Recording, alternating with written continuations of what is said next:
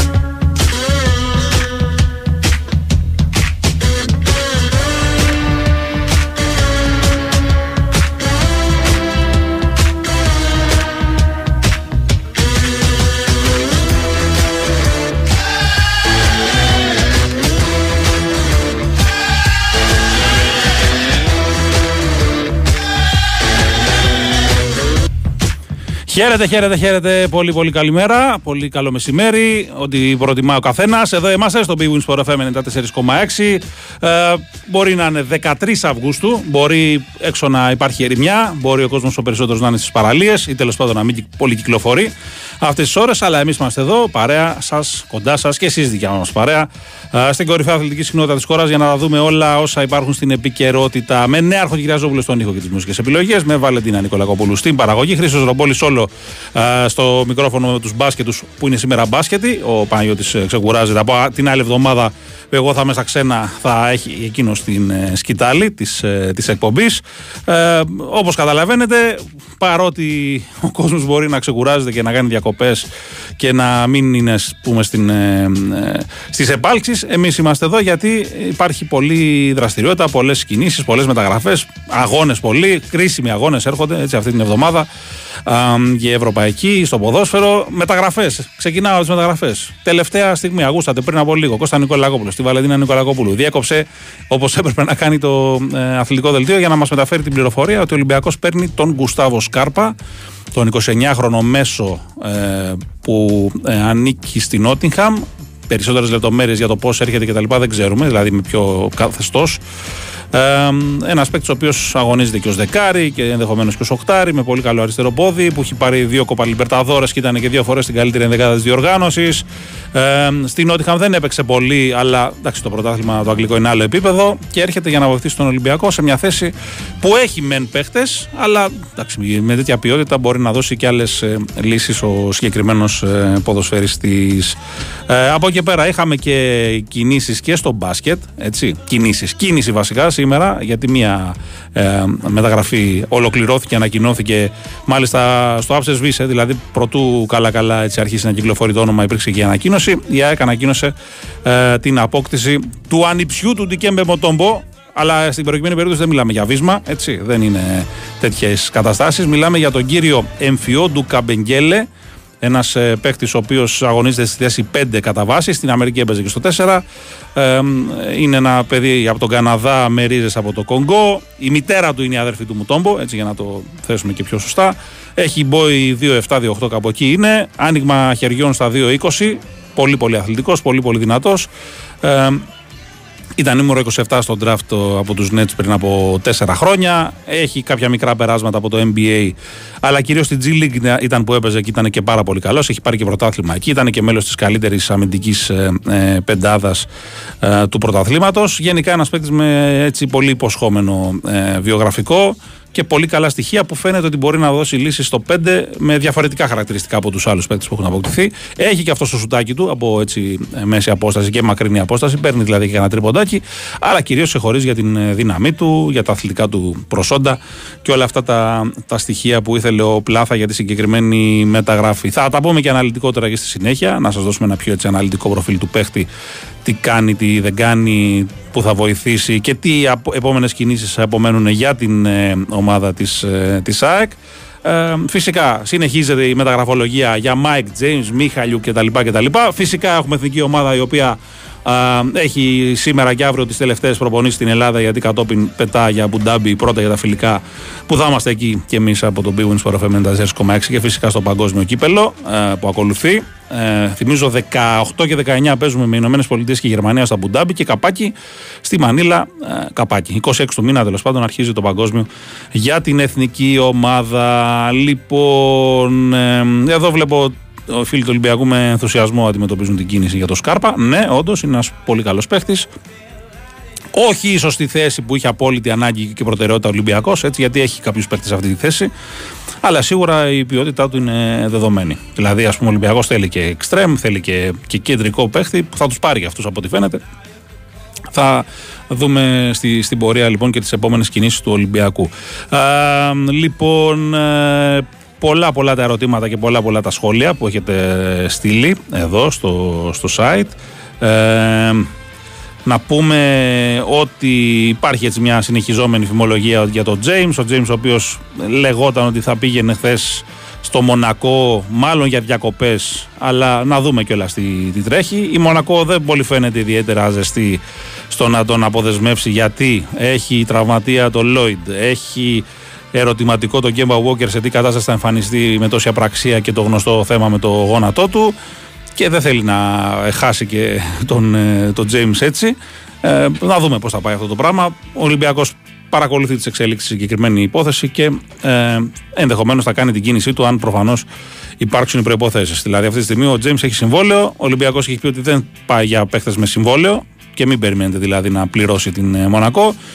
Και έχω την αίσθηση ότι αν ας πούμε, στο μεσοδιάστημα, αν ο Ολυμπιακός δεν ε, ε, έχει βρει κάτι άλλο μέχρι τότε και αν ας πούμε, ο Τζέιμς παραμένει σε συμβόλαιο και προκύψει Ναν, ο οποίος ακόμα δεν έχει βρει συμβόλαιο στο NBA και ε, όσο περνούν οι μέρες αυτό γίνεται όλο και πιο δύσκολο. Δεν αποκλείεται τελικά ο Ναν να είναι αυτός που θα αποκτηθεί. Ο Ναν, ο οποίος, ξαναλέω, το είχα πει και προημερών, έχει γίνει γνωστό ότι έχει αλλάξει εκπροσώπηση και έχει πάει στην Octagon την εταιρεία που έχει και τον Γιάννη Αντιτοκούμπο και η οποία έχει καλύτερες προφανώς διασυνδέσεις στην Ευρώπη σε σχέση με το προηγούμενο ε, εκπρόσωπο του. Λοιπόν, ε, για το Σκάρπα, παιδιά, για την ώρα ξέρουμε ότι έρχεται. Ακόμα δεν ξέρουμε αν έρχεται με δανεισμό, αν έρχεται ελεύθερος και όλα αυτά. Πάντως, συμβόλαιο έχει ως το 26 με την Νότιχαμ.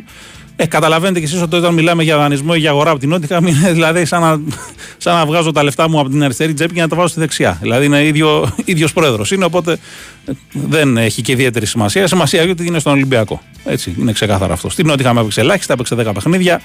Ε, και ε, τώρα στον Ολυμπιακό θα έχει την ευκαιρία να παίξει πολύ περισσότερο. Πάντως, με βάση την εικόνα που είχε στην ε, Λατινική Αμερική, έτσι που έχει πάρει δύο Λιμπερταδόρες, τα είπαμε και νωρίτερα, είναι ένας παίκτης που μπορεί, μπορεί να κάνει ε, τη διαφορά στην ε, Ελλάδα.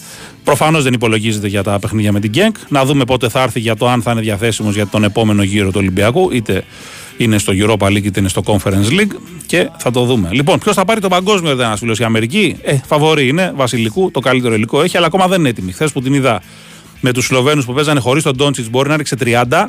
Αλλά εντάξει, φαινόταν ότι ακόμα τα παιδιά ψάχνονται και είναι λογικό γιατί έχουν αρχίσει προετοιμασία εδώ και δύο εβδομάδες. Δηλαδή, ε, είναι ακόμα σε στάδιο δημιουργίας ε, συνεργασιών, χημίας και όλα αυτά. Φαίνεται ότι ο Κέρ, ο Steve Κέρ που είναι ο προπονητής τους και δεν είναι μόνος του. Έτσι, έχει και τον Σπόλστρα, τον πολύ καλό προπονητή των, ε, ε τον Hit. Έχει και τον Λου, που είναι ο καλός προπονητής των Clippers. Ε, όλοι αυτοί τέλος πάντων προσπαθούν να, να φτιάξουν ένα, μια χημεία και ήδη δείχνουν ότι ποντάρουν σε κάποιους παίχτε περισσότερο από κάποιους άλλους. Δηλαδή έχει ξεχωρίσει μια οχτάδα, εννιάδα παιχτών το πολύ, στους οποίους ποντάρει περισσότερο η ομάδα και κάποιοι ας πούμε έχουν και συμπληρωματικό ρόλο όπως είναι ο Κέσλερ, ο λευκός ψηλός που έχουν πάρει στο, ε, στο ρόστερ.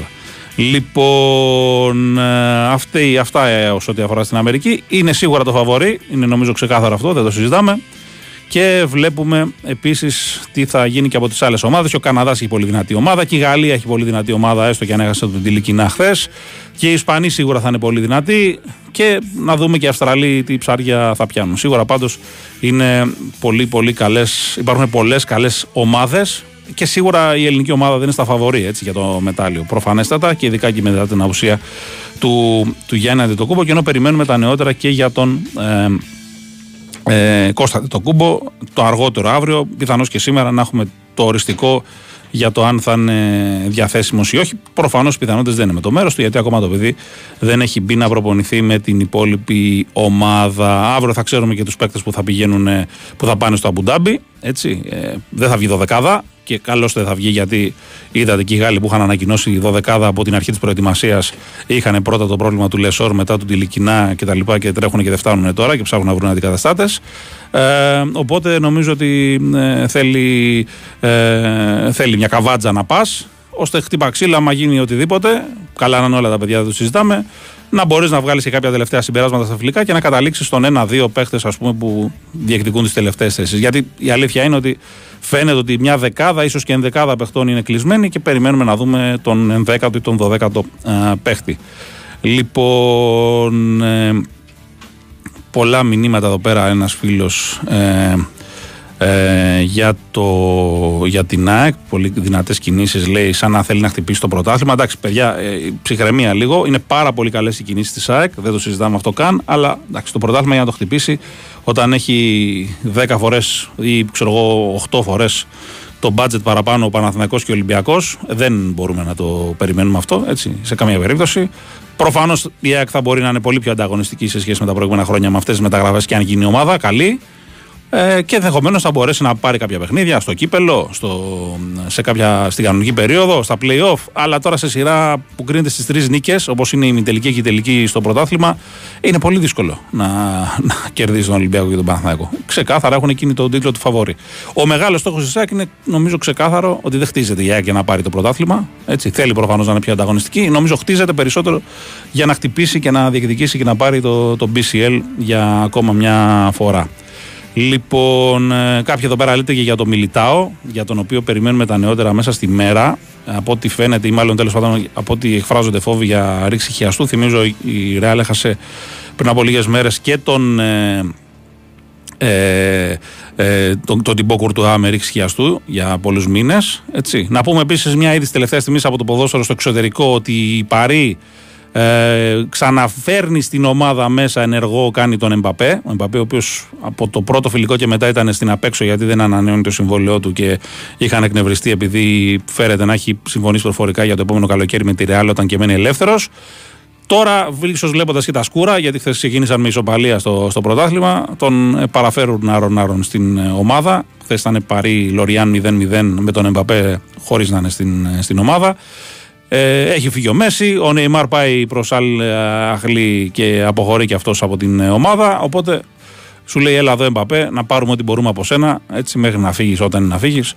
Γιατί δεν τα βλέπουμε και πολύ καλά τα πράγματα. Κάπως έτσι να το σκέφτονται οι, οι φίλοι μας εκεί πέρα. Τι πιθανότητες δίνω για να πάει ο Τζέιμς στον Ολυμπιακό, λέει ένας φίλος, και αν έχει συμφωνήσει με την ομάδα, ο φίλος ο Θάνος από την Νίκαια. Πιθανότητες, κοίτα, οι πιθανότητες εξαρτώνται από τι θα κάνει Μονακό. Ο Ολυμπιακός, αν ήταν ο Τζέιμς ελεύθερος, θα τον είχε πάρει ήδη και νομίζω ότι και ο Τζέιμς θα, θα ερχόταν. Δεν νομίζω να έχει κάποιο ιδιαίτερο θέμα σε αυτό. Έτσι. Ε, οπότε νομίζω ότι ε, είναι ένα ε, ζήτημα τι θα κάνει η Μονακό. Εκεί, από εκεί εξαρτώνται όλα και πότε θα το κάνει αυτό που είναι να κάνει η Μονακό, γιατί ενδεχομένως ο Ολυμπιακός να, να πάρει και παίχτη νωρίτερα. Λοιπόν, ε, να πούμε επίσης κάτι άλλο, ε, που το οποίο το επισημαίνει και ένας ε, φίλος εδώ πέρα και έχει το ενδιαφέρον του.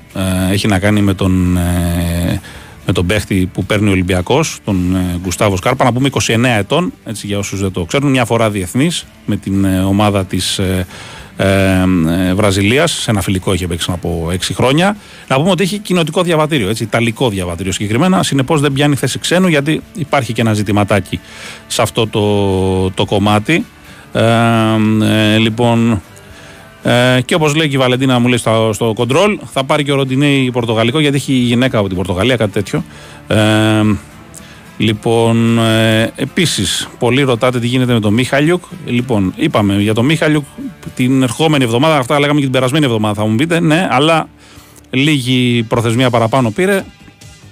Ε, νομίζω ότι ο χρόνος δουλεύει υπέρ του, του Παναθηναϊκού. Έτσι, και θα δούμε πώς θα πάει αυτό το, το πράγμα για τον Παναθηναϊκό. Δεν βρίσκει και αυτός αυτό που θέλει, για την ώρα τουλάχιστον, και σε χρήματα και σε ρόλο. Βλέπετε τι γίνεται στην Αμερική. Έτσι. Ο Ντοζίερ, ας πούμε, πήγε στην Παρτίζαν. Ε, από εδώ δεξιά και αριστερά μεγάλα ονόματα έρχονται στην Ευρώπη. Δεν βρίσκουν τα λεφτά που θέλουν και το χρόνο που θέλουν. Και παιδιά, το NBA, όσο μεγάλο δέλεαρ και να είναι, γι' αυτό ας πούμε λέμε πολλές φορές ότι υπάρχει ο φόβος μην αποψηλωθεί το μπάσκετ στην Ευρώπη από ταλέντο κτλ. Ναι, όντως υπάρχει αυτός ο φόβος για τους νεαρούς καλούς Ευρωπαίους παίκτες, αλλά επειδή στο NBA, παιδιά, οι θέσεις εργασίας εντός εισαγωγικών είναι περιορισμένες, δεν είναι άπειρες. Ε, δεν θα. Και επειδή υπάρχει υπερπροσφορά ταλέντου πλέον και υπερπαραγωγή ταλέντου πλέον και στην Αμερική και στην Ευρώπη και σε όλο τον κόσμο, υπάρχουν πολύ καλοί παίκτες που δεν βρίσκουν αυτό που θέλουν. Και όσο δεν το βρίσκουν, τόσο μπορούν να χαίρονται και οι ομάδες οι ευρωπαϊκές όσο θα παίρνουν καλούς παίκτες. Δηλαδή, είδαμε φέτος να χάνονται, ας πούμε, ο Βεζέγκοφ, ο Μίσιτς από εδώ, από εκεί, καλοί παίκτες από την Ευρώπη. Αλλά δείτε και πώς ήρθανε. Έχουν έρθει πολύ καλοί παίκτες. Η Ερναν Γκόμεθ, οι δύο. Ο Ντοζίερ τώρα που ήρθε. Ο Μάκλεμορ στην ΑΕΚ. Ο ένας ο άλλος. Πολύ καλοί παίκτες. Πάρα πολύ καλοί παίκτες. Έτσι. Ε, Λοιπόν, ένας παίκτης λέει: Όποιος έρχεται από Νότιχαμ λέει δεν πιάνει, λέει αυτό λέει και τίποτα άλλο. Καλά, αυτό δεν έχει να κάνει, ρε φίλε, με, το, με την Νότιχαμ, δεν υπάρχει καμιά κατάρα. Έχει να κάνει με τον παίχτη, με τις συνθήκες, με τον προπονητή, χιλιαδιό. Έτσι. Ε, λοιπόν, ε, από εκεί και πέρα ε, του Καρντόνα λέει αν πάγωσα από τη Λασπάλμα. Ναι, από ό,τι φαίνεται δεν έχει προχωρήσει το πράγμα. Η Λασπάλμα κάτι με τα χρήματα και από εδώ και από εκεί ήθελε άλλα πράγματα. Ο Ολυμπιακός πάει να κλείσει από αλλού τη θέση του ε, του αριστερού μπακ. Και όπως έγραφε και ο Κώστας Νικολακόπουλος, αυτόν, αυτόν τον Ορτέγα πάει να την κλείσει τη θέση. Έχει κλείσει και τον Έζε, τον Αργεντινό, τον Μέσο και ε, προχωράει και για τις επόμενες κινήσεις του. Λοιπόν, έφυγε ο Μέση από την Παρσελόνα, ρε παιδιά, προφανώς και έφυγε, φίλε μου. Ε, έφυγε από την Παρή ο Μέση, είπα φίλε. Ε, και έφυγε και ο, θα φύγει μάλλον και ο Νεϊμάρ από ό,τι φαίνεται. Θα φύγει και του χρόνου το αργότερο Εμπαπέ. Οπότε αυτή η μαγική τριάδα κλάφ' τα Χαράλαμπε. Λοιπόν, ο Γιούλ λέει τραυματίστηκε, λέει και αυτός είναι αμφίβολος. Ναι, έχει ένα τραυματισμό που υπάρχει μια ανησυχία και για τον Γκαρούμπα υπάρχει μια ανησυχία. Θα δούμε. Θυμίζω ότι και πέρσι ο Γιούλ την τελευταία στιγμή είχε χάσει το Ευρωμπάσκετ λόγω ενός τραυματισμού. Να δούμε και εκεί τι θα γίνει, ε, αν θα προλάβει το πρόβλημα, να, να, πώς το λένε, να αντιμετωπίσει αυτό το πρόβλημα τραυματισμού και να είναι διαθέσιμος. Λέει με Ντόρσε τι θα γίνει έπρεπε ένας φίλος να μείνει Φενέρ. Για την ώρα μένει στη Φενέρ και δεν βλέπω να υπάρχει ε, ζήτημα. Λοιπόν, ε, λοιπόν, επίσης, ε, ένας φίλος θέλει ζέρβα. Φίλε μου, ζέρβα θα έχουμε όταν θα υπάρχει συγκεκριμένη είδηση. Τώρα δεν υπάρχει συγκεκριμένο. Αφήστε τον άνθρωπο να ξεκουραστεί, γιατί ο χειμώνας είναι μακρύς και δύσκολος και η σεζόν μεγάλη. Θα είναι σύντομα, νομίζω την άλλη εβδομάδα, κάτι τέτοιο. Ο Νικόλας κοντά σας μαζί σας για να σας αναφέρει όλα. Ε, ο Εμπαπέ λέει καλώς όρισε τον Τεμπελέ λέει πριν το Σάββατο. Ναι, γιατί ο Εμπαπέ ακόμα στην Παρή είναι. Έτσι είναι στην Παρή, προπονείται με τις μπουλντόζες μέχρι από λίγο τώρα πλέον κανονικά με την ομάδα. Οπότε κανονικά και με τον νόμο υπολογίζεται στην ομάδα της Παρή. Ε, λοιπόν, ε, ο φίλος λέει γιατί λέει, το, για αυτό το μπάσκετ λέει δεν είναι λαοφιλές. Δεν είναι λαοφιλές άθλημα. Μάλιστα, πρώτο λάθος, πάμε παρακάτω. Γιατί δεν μπορούν να παίξουν όλοι, λέει. Και δεύτερον, λέει γιατί δεν ανταποκρίνεται στο προσδόκητο καθώς κερδίζει πάντα ο ακριβότερος. Ε, είναι όλα λάθος αυτά που έχει γράψει στην, ε, στην πρότασή σου. Τα έχεις καταφέρει περίφημα. Δεν είναι λαοφιλέ άθλημα; Πρώτο λάθος. Δεύτερο λάθος. Δεν μπορούν να παίξουν όλοι. Καλά, προφανώς και δεν μπορεί να παίξει ένας που είναι ένα 60, αλλά έχουν υπάρξει και τύποι που είναι ένα 60 και ένα 70 που έχουν παίξει και έχουν παίξει και καλά. Και στο σύγχρονο μπάσκετ. Βλέπω, ας πούμε, τον Γκαμπάτσο, τον Μπάρις Λί. Δεν είναι και τα πρώτα μπόχια και παίζουν μια χαρά. Έτσι. Και το τρίτο που λες, γιατί λέει κερδίζει πάντα ακριβότερος. Αν κερδίζει πάντα ακριβότερος, τι έκανε η Μπαρσελόνα την περασμένη σεζόν, τι έκανε η Φες, τι έκανε η Αρμάνι. Αν πάμε πιο πίσω. Έτσι. Λοιπόν, ε, κάποιο νέο για Χουάνκ, όχι. Ε, νομίζω ότι θεωρείται πλέον παρελθόν από τον Ολυμπιακό και η συνέχεια επί των δικαστηρίων. Λοιπόν, ε, ο Γιάννης λέει κοροϊδία, λέει κάθε καλοκαίρι τραυματίζεται. Ένας φίλος εδώ πέρα. Κάθε καλοκαίρι, φίλοι, τραυματίζεται. Έχει παίξει στα 6 από τα 8 τουρνουά που έχει δώσει η ελληνική ομάδα. Στα 2 που απουσίαζε λόγω τραυματισμού. Ο Θανασάκης λέει ποτέ λέει ντούκι κάθε χρόνο. Ναι, αλλά ο Θανάσης Αντετοκούμπο προφανώς και δεν έχει την ίδια φθορά με τον Γιάννη γιατί ο ένας τσακίζεται, παίζει όλη τη χρονιά κάτι 35-40. Ο Θανάσης δυστυχώς δεν παίζει πολύ. Είναι διαφορετική η καταπώνηση που έχει ένας και ο άλλος. Έτσι, μην τρελαθούμε. Ε, δεν συζητάμε πάντως ότι και τα δύο παιδιά θέλουν να είναι παρόντες. Φέτος δυστυχώς μας έκατσε αυτή η κέντα. Ελπίζουμε του χρόνου να τον έχουμε. Ποιο είναι το νόημα των μπαν από τη FIBA εφόσον η ΑΕΚ λέει έχει κάπου 17 και κάνει κανονικά μεταγραφές. Τα μπαν έχουν να κάνουν με παλιότερες οφειλές και αν η ΑΕΚ δεν ε, μπορέσει να τα τακτοποιήσει όταν θα αρχίζουν οι αγώνες, δεν θα εκδοθούν δελτία. Από την ΑΕΚ λένε ότι δεν υπάρχει θέμα και θα εκδοθούν κανονικά τα δελτία γιατί θα τακτοποιηθούν ως τότε οι οφειλές. Και υπάρχει και ένα σενάριο που λέει ότι η ΑΕΚ θα απαλλαγεί μια και καλή από τα μπαν δίνοντας ολόκληρο το ποσό. Έτσι. Θα το δούμε αυτό βέβαια στην πράξη. Αλλά σου θυμίζω ότι και πέρσι που είχε πολλά μπαν η ΑΕΚ, τακτοποίησε τις οφειλές εγκαίρως και έβγαλε κανονικά τα δελτία και δεν υπήρχαν ας πούμε, παιχνίδια που κατέβηκε με τα εφηβικά και με τα, και με τα λοιπά. Έτσι. Ε, Επίσης, ξαναλέω σε αυτές τις περιπτώσεις ότι δεν είναι δυνατόν εταιρείες όπως η Octagon που έχει κάνει πολλά deal με την ΑΕΚ φέτος και όχι μόνο η Octagon και άλλοι καλοί ατζέντιδες να κλείνουν στους παίκτες τους ε, συμφωνίες με την ΑΕΚ ενώ ε, η ΑΕΚ ε, δεν ε, θα κατέβει ή θα κατέβει με ελλειπή σύνθεση κτλ. Όπως καταλαβαίνετε, υπάρχουν εγγυήσεις και υπάρχουν κάποια δεδομένα. Λοιπόν, πάμε σε break, πάμε σε πολιτικό δελτίο ειδήσεων και γυρίζουμε για το δεύτερο ημίωρο της εκπομπής.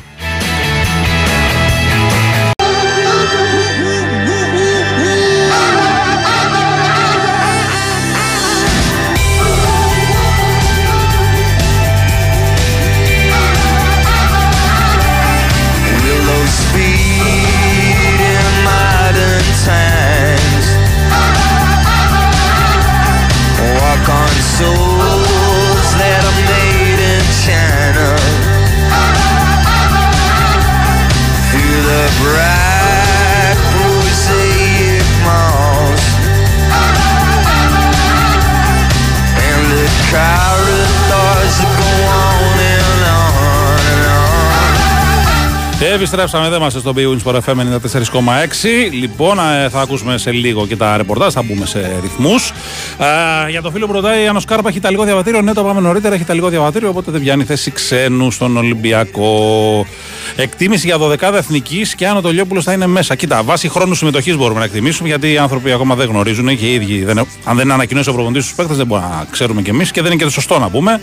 Αλλά βάσει χρόνου συμμετοχής έχει παίξει πολύ λίγο στα φιλικά ο Τολιόπουλος και πιστεύω ότι δύσκολα θα είναι. Αλλά ας περιμένουμε να δούμε και τις αποφάσεις του, του προπονητή. Έτσι. Ο Τολιόπουλος, ο οποίος έχει κάνει μια πολύ καλή σεζόν στον Άρη, πήγε και στη Γαλλία στο φινάλε της σεζόν, ανανέωσε τώρα με τον Άρη και θα παίξει και Eurocup. Ένα παιδί που έχει πολύ καλό μακρινό σουτ, έτσι.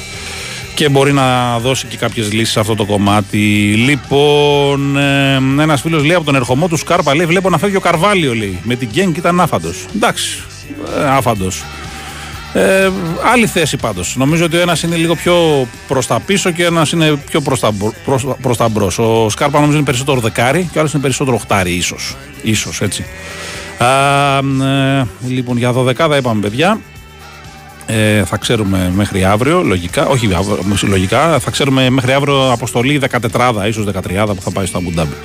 Λοιπόν, ε, ένας φίλος λέει: Αν αφήσει ελεύθερο η Φενέρ τον Ντόρση, λέει θα τον πάρει λέει, μαζί με τον Μίχα. Εντάξει, αυτό που είπε ο Γιανακόπουλο στη συνέντευξή του ήταν ότι τον ενδιαφέρουν όλοι οι Έλληνες παίκτες και ενδεχομένως αν ο Ντόρση είναι διαθέσιμος να το κοιτάξει να τον πάρει στον Παναδέκο. Βέβαια, από εκεί πέρα, αν γίνει αυτό και έχει πάρει ο Παναδέκο και τον Μίχαλιουκ και έχει και τον Γκάι και τους υπόλοιπους, υπάρχει λίγο πολυκοσμία στην περιφέρεια. Αλλά ξαναλέω, όταν μιλάμε για παίκτη που έχει ελληνικό διαβατήριο, ε, μπορεί ας πούμε, να το σκεφτεί και δύο και τρεις φορές ο Παναγιώτης και να τον πάρει και να κοιτάξει πώς θα τους χωρέσει όλους μετά ο Αταμάν, να έχει εκείνος το, το πρόβλημα. Ε, λοιπόν, από εκεί και πέρα να πούμε ότι πριν από λίγο ανακοινώθηκε το Περιστέρι, ανανέωσε, έκανε, υπέγραψε μάλλον τριετές συμβόλαιο με τον Αλέξη Καμπερίδη, έναν σέντερ ο οποίος ήταν στην εθνική εφήβων, ένα παιδί με πολύ καλά στοιχεία. Να πούμε σε ό,τι αφορά στο θέμα της δολοφονίας του Μιχάλη Κατσούρη, του 29χρονου φίλου της ΑΕΚ, ε, τη Δευτέρα, ότι προφυλακιστέο είναι ο πλέον και ο Κροάτης ο παδό που νοσηλευόταν ε, και πλέον ε, συνεχίζεται η απολογία των 33 τελευταίων, της τρίτης και τελευταίας δόσης των συλληφθέντων στην Ευελπίδων. Να πούμε ότι οι προφυλακισμένοι πλέον ανέρχονται σε 71. Ήταν 70 μέχρι χθες. Προσθέθηκε ο Κροάτης που νοσηλευόταν ε, φρουρούμενος τις τελευταίες μέρες και πλέον είναι 71 και ακολουθεί τώρα ε, η απολογία των 33 ε, που έχουν απομείνει και όπως βλέπω τα πράγματα, πολύ πιθανό είναι και αυτοί να προφυλάξουν έτσι όσο εκκρεμούν οι, ε, οι έρευνες. Το, το εντυπωσιακό, αρνητικά εντυπωσιακό ήταν αυτό που έγινε χθες, που βγήκε ο Κροάτης, ο Πρωθυπουργός και ουσιαστικά έκανε παρέμβαση στη δικαιοσύνη και λέει και ζητάει να. Ε, να τους αφήσουν ελεύθερους. Ε, αυτά κάνουν μετά και λέτε γιατί συνεχίζουν και κάνουν αυτά που κάνουν οι συγκεκριμένοι οπαδοί. Έτσι. Ε, όταν ε, τους προφυλάσσεις έτσι και όταν δεν επιμένεις να, ε, να τιμωρηθούν, να αντιμετωπίσουν τη δικαιοσύνη για τις πράξεις τους αλλά λες τα παιδιά μας να τα αφήσετε ελεύθερα ε, θα τα κακομεταχειριστείτε και θα τα κακοδικάσετε και όλες αυτές τις αηδίες ε, μετά θα τα ξανακάνουν χίλιες φορές. Γιατί όσο δεν τους τιμωρούν βρίσκουν και τα ξανακάνουν και τα ξανακάνουν και κάνουν και χειρότερα. Αυτά, αυτό το, το θηρίο θρέφει τόσα χρόνια και η Δυνάμω και οι αρχές της Κροατίας και από και οι δικές μας αρχές με τις δικές τους παραλήψεις, αδράνειες και όλα τα συναφή. Λοιπόν, ε, ένας φίλος εδώ πέρα στέλνει μια ε, πιθανή δωδεκάδα. Ναι, αυτός που έχει στείλει, αυτή μέσα θα είναι σίγουρα όλοι έτσι. Ε, δεν το συζητάμε καν. Και μένουν δύο κενά. Ε, φαίνεται ότι ο Χατζηδάκης έχει προβάδισμα για, το, για τη θέση του Σέντερ και να δούμε και την τελευταία θέση. Αλλά ξαναλέω, όλα αυτά είναι υποαίρεση γιατί περιμένουμε να τα αποφασίσει οριστικά ο, ε, ο Ιτούδης. Λοιπόν, ο Τολιόπουλο λέει στον Άρη φέτος, λέει ένας φίλος, ναι, όντως, έχει ανανεώσει εδώ και κάνα δύο εβδομάδες, τρεις, κάτι τέτοιο. Ε, λοιπόν, ε, ένας φίλος εδώ πέρα λέει. Ε, με τον Μποχορίδη λέει ένας φίλος και ο Μποχορίδης διεκδικεί θέση, ασφαλώς. Λοιπόν, ε, θα μας πεις, λέει, για, για την υπόθεση, λέει, Τούδη Γιάννη Πεχτών, λέει, λόγω Ολυμπιακού. Έχω θέμα. Τι θέμα να έχω, ρε φίλε, λέει, πραγματικά; Και τι λόγω Ολυμπιακού θέμα; Τι σχέση ο Ολυμπιακός με όλα αυτά; Λοιπόν, τι, τι να σου πω καταρχάς, δηλαδή, ότι ο Γιάννης, ας πούμε, δεν είχε θέμα δραματισμού, λες εσύ; Δηλαδή, ξανα, θα, θα σου πω την απλή λογική. Αν ο Γιάννης είχε πρόβλημα τραυματισμού εξ αρχής και ήξερε ότι δεν μπορεί να παίξει, γιατί να μην έβγαινε να το πει από την αρχή του, ε, του καλοκαιριού; Γιατί να πλακωνόταν στις θεραπείες όλο αυτό το διάστημα, ενώ το πρωτάθλημα στο NBA αρχίζει 25 Οκτωβρίου και θα κάναμε το πάσο του όλε τι θεραπείες, ώστε να είναι έτοιμος σε ένα μήνα που αρχίζει το NBA και όχι να το παλέψει για να είναι έτοιμος τέλη Αυγούστου που θα έπαιζε παγκόσμια εθνική. Έτσι. Είναι πολύ απλά ερωτήματα ρητορικά που δεν χρειάζεται τίποτα παραπάνω. Ε, λίγο μυαλό χρειάζεται για να καταλάβεις αν είναι ε, ρητορικά ή όχι αυτά τα συγκεκριμένα ερωτήματα. Έτσι. Ο, μετά λες για, για χειρισμούς. Δηλαδή, τι έπρεπε να κάνει η Ομοσπονδία; Η Ομοσπονδία περιμένει το ιατρικό team και το ιατρικό team των Bucks. Πρώτα το ιατρικό team των Bucks, γιατί εκείνη, υπό εκείνος ε, έκανε την επέμβαση, εκείνοι τον παρακολουθούν. Έτσι. Να αποφασίσουν και μετά να, να πούνε τι γίνεται. Έτσι. Εκτός κι αν εσύ πιστεύεις, ας πούμε, ότι έχει στηθεί, είχαν καμιά ανάγκη μπαξ που είναι ολόκληρος οργανισμός εκατομμυρίων να τους νοιάζει τι θα πούνε στην Ελλάδα. Ε, δεν νομίζω. Έτσι. Προφανέστατα δεν τους νοιάζει τι θα πούνε στην, στην Ελλάδα και αν ας πούμε, θα τους κακοφανεί ή θα, τους, ε, θα το καλοδεχτούν. Είναι ξεκάθαρο αυτό. Έτσι. Ε, για το θέμα το άλλο που προφανώς εννοείς για το να γραβάνει. Προφανώς υπήρχε ένα θέμα έτσι, με τη, στη σχέση τη συνεργασία του, του παίχτη με τον προπονητή. Ο προπονητής έκρινε αυτό που, που έκρινε, ο παίχτης αποφάσισε να αποχωρήσει και τέλος. Έτσι, προέχει πάνω απ' όλα το κλίμα στην ομάδα να είναι καλό, να υπάρχει πειθαρχία, όλα αυτά. Ο Αγραβάνης δεν τον αμφιβάλλει κανείς ότι είναι ένας καλός παίχτης. Σίγουρα όμω θα μπορούσε να κάνει πολύ καλύτερα πράγματα στην καριέρα του αν απέφευγε τόσες ρήξεις. Δεν είναι η πρώτη ρήξη που κάνει. Έτσι, δυστυχώς είναι ένα παιδί πάντως το οποίο έχει και ταλέντο και κορμί και θα μπορούσε να δώσει πολλές λύσεις αυτό το καλοκαίρι και μέσω της εθνικής να βοηθούσε και τον εαυτό του κιόλας να βρει ένα συμβόλαιο στην αγορά καθότι ακόμα είναι ελεύθερος. Έτσι. Και ότι ακόμα είναι ελεύθερος είναι και αυτό απόρρια του γεγονότος ότι έχει κάποιες εκρήξεις ώρες ώρες από το συγκεκριμένο παιδί. Είναι, ξαναλέω, είναι πολύ καλός παίχτη και δεν είναι και κανένας αλήτης. Απλά ώρε-ώρε το, το χάνει έτσι, το, το πράγμα. Τώρα μπροστά στο περιστατικό δεν ήμουν με τον Ιτούδη για να ξέρω, έτσι, αλλά προφανώς ξέρω εγώ. Ε, ο Ιτούδης δεν έχει τσακωθεί με όλο τον κόσμο σε όλη την καριέρα του. Έτσι.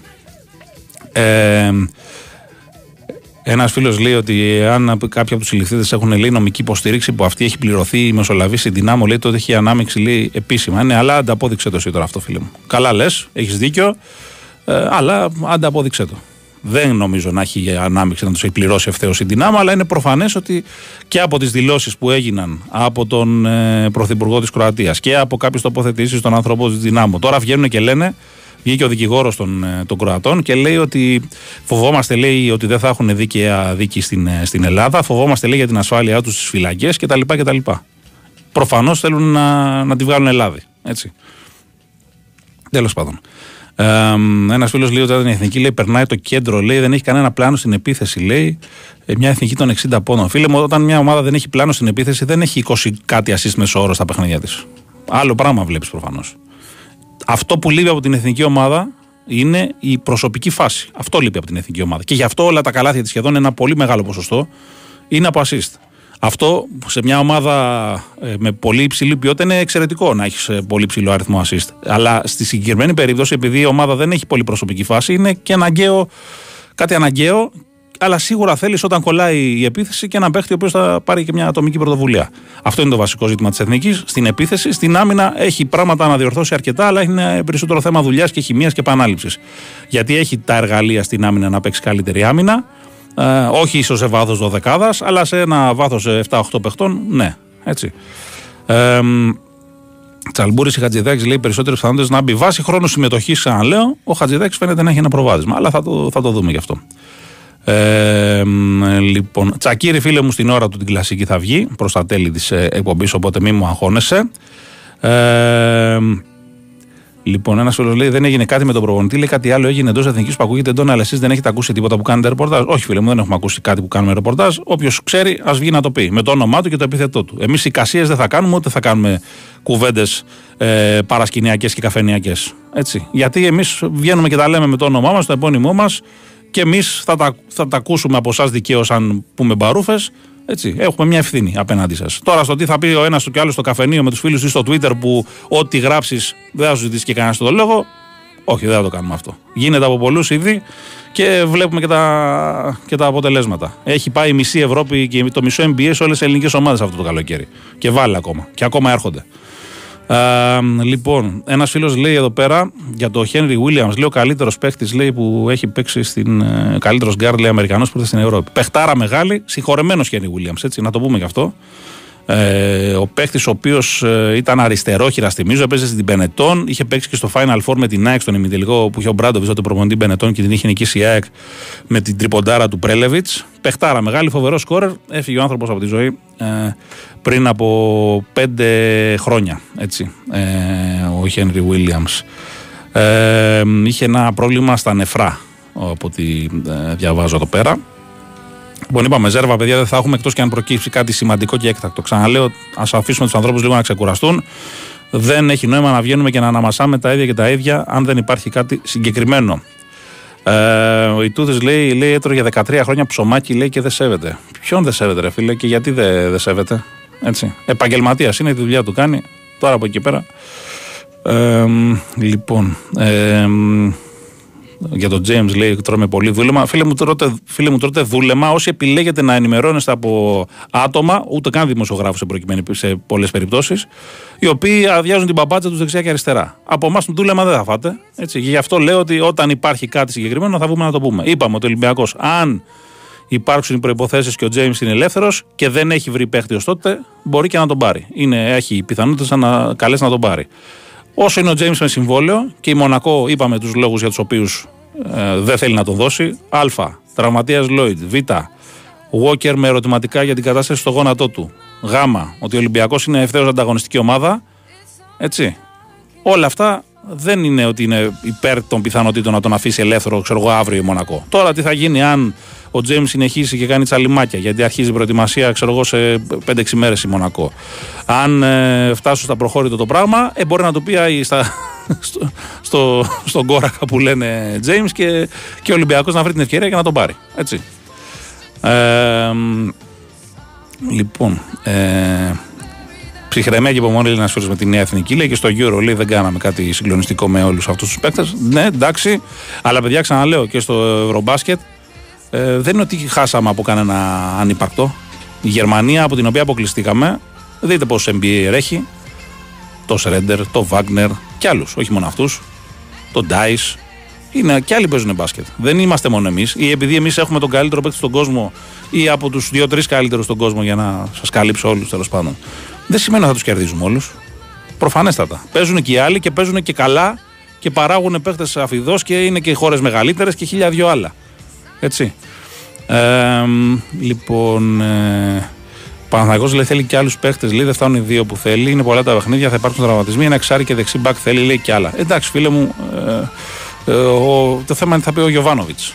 Εκεί εξαρτάται. Δεν θα χαλάσει και ο Γιωβάνοβιτς όλη τη χημεία της ομάδας για να πάρει, αν ο Παναθανικό προχωρήσει και άλλος στην Ευρώπη και μπει ο Μίλου Champions League, ξέρω εγώ, ε, πολλούς ακόμα παίχτες. Δεν γίνεται αυτό το πράγμα. Αν θα παίξει στην Αυστραλία, ο Έξουμ φυσικά και θα παίξει κανονικότατα. Είναι μέσα στην λίστα και θα παίξει κανονικότατα. Ε, Λοιπόν, ο φίλος λέει ότι αν ο Τζέιμς μείνει ελεύθερος θα κινηθεί ο Γιανακόπουλος και θα πάει στον Παναθηναϊκό. Δεν νομίζω. Δεν έχω ακούσει κάτι. Και θα ήταν νομίζω και λάθος γιατί αυτή τη στιγμή είναι καλυμμένος σε αυτές τις θέσεις ο Παναθηναϊκός. Να πάρει κι άλλον παίχτη σε αυτή τη θέση; Και άλλο παίχτη που θέλει τόσο μπαλά. Τι να πω. Δεν ξέρω. Δεν νομίζω. Ε, ε, λοιπόν. Ε, θα πούμε για το center που πήρε η ΑΕΚ. Είπαμε κάποια πραγματάκια λίγα στην αρχή. Θα πούμε κι άλλα.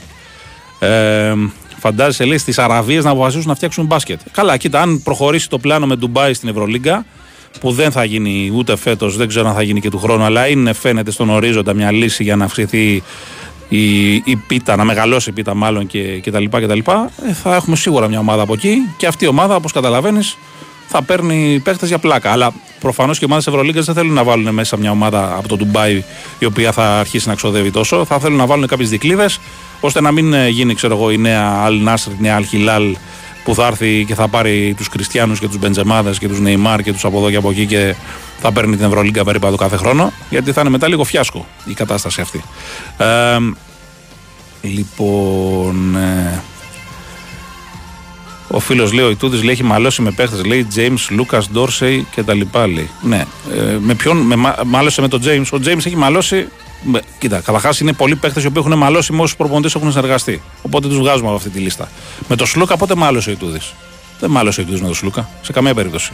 Άλλος Λούκας να ήθελε ένα διαφορετικό ρόλο μεγαλύτερο όπως ήθελε και στον Ολυμπιακό αντίστοιχα. Έτσι. Μην τρελαθούμε.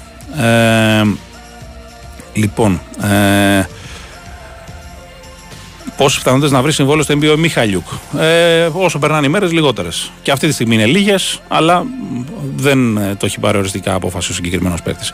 Λοιπόν, ε, τα αφήνουμε όλα αυτά λίγο στην άκρη. Πάμε στο ποδόσφαιρο. Πάμε να μιλήσουμε μετά στον Νικολογιάννη, καθότι η μεγάλη μέρα πλησιάζει. Τρίτη 10 η ώρα το βράδυ στη Μασαλία είναι η Ρεβάνη του Παναθηναϊκού με τη Μαρσέη για τον τρίτο προγραμματικό γύρο του Champions League. Μια Μαρσέη που ούτε χθες είναι αλήθεια ότι πολύ έπεισε έτσι λίγο, λίγο κάποιες ματιές που έριξα, αλλά πάντως κέρδισε το παιχνίδι της στο γαλλικό πρωτάθλημα. Θα μας πει και ο Τάσος αν έχει κάνεις σκάουτινγκ. Έλα, Τάσο, τι κάνεις. Γεια σου, Χρήστο. Καλά, εννοείται ότι χθες το είδαμε το παιχνίδι. Mm-hmm. Και ο Γιωβάνοβιτς. Ε, αλλήμον. Έχουν δει, δεν το είδαν χθες απευθείας, είχε προπόνηση ομάδα, μετά mm-hmm. θα κάνω μια ανάλυση στους παίκτες σήμερα. Εντάξει, αυτό που βλέπεις στη Μασέ και που είπα και μετά το πρώτο παιχνίδι, και που το είπαμε και πριν το πρώτο παιχνίδι, ότι είναι μια ομάδα που ακόμα δεν έχει δέσει. Ναι, ναι, έχει, ψάχνε, προπονητή, έχει νέους παίκτες, ναι, έχει νέους παίκτες, αλλά είναι μια ομάδα που όμως έχει τόσο ταλέντο που ακόμα και τώρα μπορεί ε, να πάρει το μετάλλιο. Χθες το πήρε με, κυρίως με το ταλέντο της. Είχε έναν παίκτη ο οποίος δεν εμφανίστηκε στη λεωφόρο αλλά για μένα ήταν πάρα πάρα πολύ καλός, ο Βιτίνια, mm-hmm. Σεντερφόρ. Έπαιξε αντί το Παμεγιάνκα, έκανε πολύ μεγάλη ζημιά στην άμυνα της Ρέιμς. Έβαλε ένα γκολ που ακυρώθηκε, ήταν οριακά offside αλλά ήταν. Έβαλε το δεύτερο τον νικητήριο και έκανε πολλές κινήσεις που μπέρδεψαν την άμυνα της Ρέιμς και δεν ξέρω αν την τρίτη θα είναι στο σχήμα ή όχι. Ναι. Ε, προτίμησε να αφήσει κάποιους παίκτες έξω ε, για το παιχνίδι της ε, Τρίτης ο προπονητής της τέσσερις βασικούς. Ε, είναι φανερό ότι αυτό το έκανε γιατί έχει πέσει πολύ μεγάλο βάρος στη Μασέχη στο παιχνίδι της Τρίτης. Η Μασέχη έχει κάνει φέτος πάρα πάρα πολύ μεγάλες επενδύσεις με 150 εκατομμύρια ευρώ μεταγραφές ναι. για να μπει στους ομίλους. Καταλαβαίνεις ότι αν δεν μπει στους ομίλους θα είναι πολύ μεγάλη ζημιά ε, και για το ηθικό της και για οικονομικά και για όλα. Και γι' αυτό πλέον μετά το 1-0 του πρώτου αγώνα που πιστεύω δεν το περίμενε η Μασέικ, έχει ρίξει όλο το βάρος εκεί και θα, σίγουρα θα, ε, θα παίξει πιστεύω τελείως ναι. διαφορετικά από ό,τι έπαιξε τηλεοφόρο, με μεγαλύτερη συγκέντρωση, πολύ καλύτερα διαβασμένη ε, και θα προσπαθήσει να εκμεταλλευτεί την έδρα της. Ο Μουγκέ ε, χτύπησε. Ναι, χτύπησε. Να, να σου πω τόσο ότι μόλις έβγαλε ένα μήνυμα ο συγκεκριμένος ο Καμερινός επιθετικός στο, στο ναι. Twitter ναι. και λέει ότι σας ευχαριστώ για τα μηνύματά σας, για τον δρασμό. Όλα είναι καλά. Περισσότερο λέει φόβη παρά έπαθα κάτι κακό. Λέει ο, ο Θεός ναι. λέει τα, τα ελέγχει όλα. Άρα ναι, ουσιαστικά λέει ότι είναι καλά. Ναι, χαμηλά στον Αστράγαλο χτύπησε. Ναι, ένα τράκλιν πολύ άσχημο του κάνανε. Ναι. Ναι, ναι. Ε, εντάξει, έτσι κι αλλιώς δεν θα έπαιζε αυτός βασικός, δεν θα ήταν, θα ήταν αλλαγή, αλλά αυτό ναι. θα είναι στη διάρκεια. Ο Σάρ θα παίξει βασικός, ο οποίος ήρθε από τον πάγκο και πραγματικά έκανε μία-δύο ενέργειες και στη φάση του γκολ που δείχνουν το πολύ μεγάλο mm-hmm ε, την πολύ μεγάλη ποιότητα που έχει. Για μένα ο πιο επικίνδυνος παίκτης μας έγινε ο Σάρ και όπως είδα εχθές από τους επιθετικούς εκτός από τον Ινδιαγέ είναι ο Βιτίνια επίσης ένας εξαιρετικός επιθετικός που χρειάζεται πολύ μεγάλη προσοχή. Ε, εντάξει, ο Παναναϊκός δουλεύει για το παιχνίδι αυτό. Ο Γιωβάνοβιτς ε, έκανε πολύ τακτική στους παίκτες. Ο Παναναϊκός θα πάει να παίξει στη Μασαλία όπως έπαιξε στη λεωφορο Δεν θα κάνει το παραμικρό δεν θα πειράξει ο Γιωβάνοβιτς. Δεν λέω για την δεν εννοώ για το σκεπτικό. Ναι, ναι. Τη φιλοσοφία, ναι. Μπράβο, τη φιλοσοφία. Θα προσπαθήσει να πρεσάρει ψηλά, να κάνει σωστό pressing, να κλέψει μπάλες. Έχει διαπιστώσει ότι επειδή τη λείπει αυτή, αυτό το δέσιμο της Μασέη, το pressing ε, δεν το μπορεί να το αντιμετωπίσει πολύ εύκολα και ειδικά στη μεσαία γραμμή που λείπει και ο Κοντομπιά που είναι μια πολύ μεγάλη δύναμη για τη Μασέη όσον αφορά τα μαρκαρίσματα δίνει πολύ μεγάλη δύναμη να θυμίσω ότι αποβλήθηκε γι' αυτό δεν παίζει. Σωστά. Οπότε ο Παναγικός θα προσπαθήσει να κάνει αυτό να πρεσάρει, να πρεσάρει σωστά, να έχει αυτό στην μπάλα και όσο έχει αυτό στην μπάλα να προσπαθεί να δημιουργήσει φάσεις για να βάλει γκολ. Το έκανε χθες η Ρέιμς, το έβαλε πρώτη με σουτ μέσα από την περιοχή. Βέβαια μετά το γύρισε η Μασέγ. Ε, με αυτό το σκεπτικό θα πάει, με αυτή τη φιλοσοφία δεν πρόκειται να αλλάξει τη φιλοσοφία του. Έχει το υπέρ του 1-0. Δεν πρόκειται να πει στη Μασέη έλα στην περιοχή να σε περιμένω. Δεν το κάνει αυτό ποτέ ο Γιωβάνοβιτς γιατί το σκεπτικό του είναι ότι αν αυτό συμβεί κάποιο μπορεί να το δεχτείς κάποια στιγμή. Ε, ενώ αν εσύ έχεις την μπάλα και αν προσπαθείς εσύ να επιτεθείς ε, μειώνεις τις πιθανότητες του αντιπάλου να σου κάνει τη ζημιά. Φυσικά εκεί χρειάζεται πολύ μεγάλη προσοχή όταν η Μασέη κλέβει την μπάλα γιατί αυτό το έχει η Μασέη, το είδα και χθες. Ναι.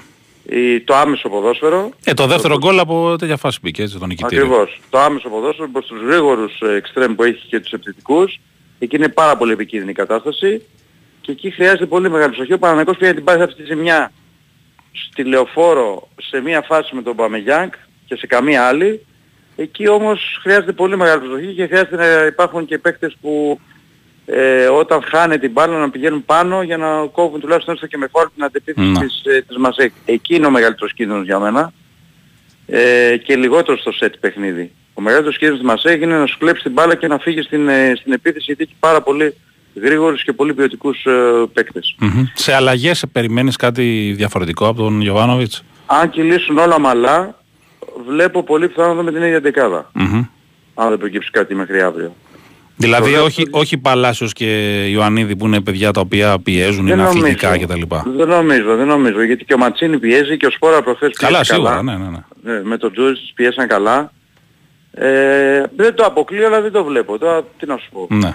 Πρέπει να περιμένουμε γιατί η αλήθεια είναι ότι οι δοκιμές δεν συνηθίζει να κάνει ο Γιωβάνοβιτς ε, και σε αυτά τα παιχνίδια και πρέπει να περιμένουμε. Αλλά το, το, πιστεύω ότι επειδή το σκεπτικό του Γιωβάνοβιτς είναι ότι μια ομάδα του όταν πηγαίνει καλά, πολύ καλά, κάνει ένα σχεδόν τελείω παιχνίδι, δεν την αλλάζουμε. Ναι, σωστά. σωστά. Βάζει, βάζει τους ίδιους. Και νομίζω σωστά τους βάζει γιατί υπάρχει σκεπτικό. Π.χ. ο Βέρμπιτς εκμεταλλεύτηκε πάρα πολύ τα ανεβάσματα ε, του δεξιού μπακ ε, της ε, που το κάνει αυτό και βρίσκει χώρους και ο Βέλπης είναι ένας παίκτης ο οποίος ε, μπορεί να σκοράρει, μπορεί να κάνει ζημιά. Ε, στο πρώτο παιχνίδι ήταν καλός, αυτό που του έλειπε ήταν η τελική πάσα σε δύο φάσεις όπου θα μπορεί, έφευγαν μόνοι τους δεξιά ο Ματσίνη και ο Τζούζης, δεν το έκανε ναι. γρήγορα. Ε, στη συνέχεια είχε μια ενόχληση και γι' αυτό βγήκε. Ε, αλλά νομίζω ότι έχει το προβάδισμα έναντι του Μπερνάρ. Ο Μπερνάρ νομίζω ότι με τα εξτρέμ που έχει ο Παναναϊκός πλέον, με τον Αϊτόρα ο οποίος θα έρθει. Έτσι. Την άλλη Κυριακή δηλαδή πιστεύω στο πρωτάθλημα μπορεί να είναι στην αποστολή και να το δούμε. Με τον, ε, με τον Βέρμπιτς, με τον Παλάσου, με τον Ματσίνη, είναι δύσκολο να δούμε εκεί τον Μπερνάρ σε ναι. αρκετά παιχνίδια φέτος. Περισσότερο να δούμε εκεί που τον έβαλε στο, στη θέση του Τζούρισιτς ναι, πίσω από τον σε κάποια παιχνίδια. Ακριβώς, σε κάποια παιχνίδια εκεί. Έτσι. Εκεί που φυσικά σημείωσε και το καθοριστικό γκολ τη, στο περιοριστό που έχει μιλήσει τηλεφόρο με τη Μασίγο ο Βραζιλιάνος. Mm-hmm. Προπόνηση και αποστολή σήμερα θα έχουμε δηλαδή; Προπόνηση και αποστολή αργότερα, σήμερα. Okay. Η ομάδα πετάει αύριο το πρωί στο, για τη Μασαλία. Το απόγευμα θα γίνει συνέντευξη τύπου του Ιβάν Γιωβάνοβιτς και η προπόνηση στο Βελοντρόμ.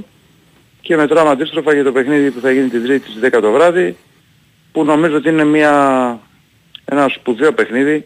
Ένα παιχνίδι που αν το έλεγε στην αρχή του καλοκαιριού ότι θα έρθει δεν ξέρω αν το πίστευαν πολύ. Ναι.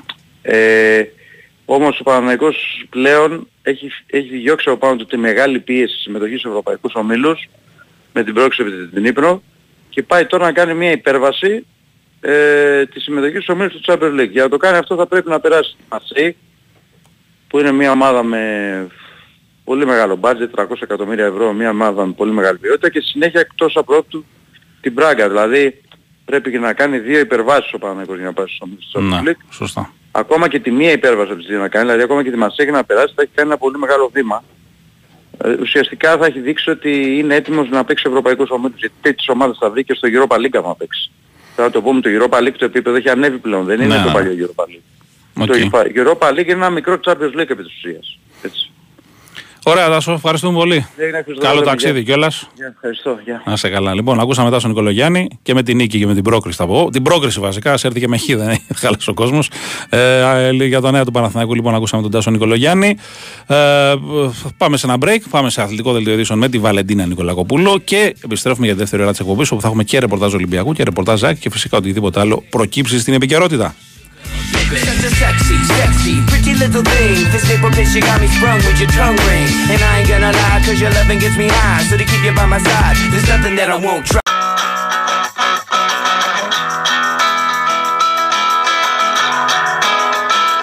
At first I was afraid, I was petrified. I kept thinking I could never live without you by my side.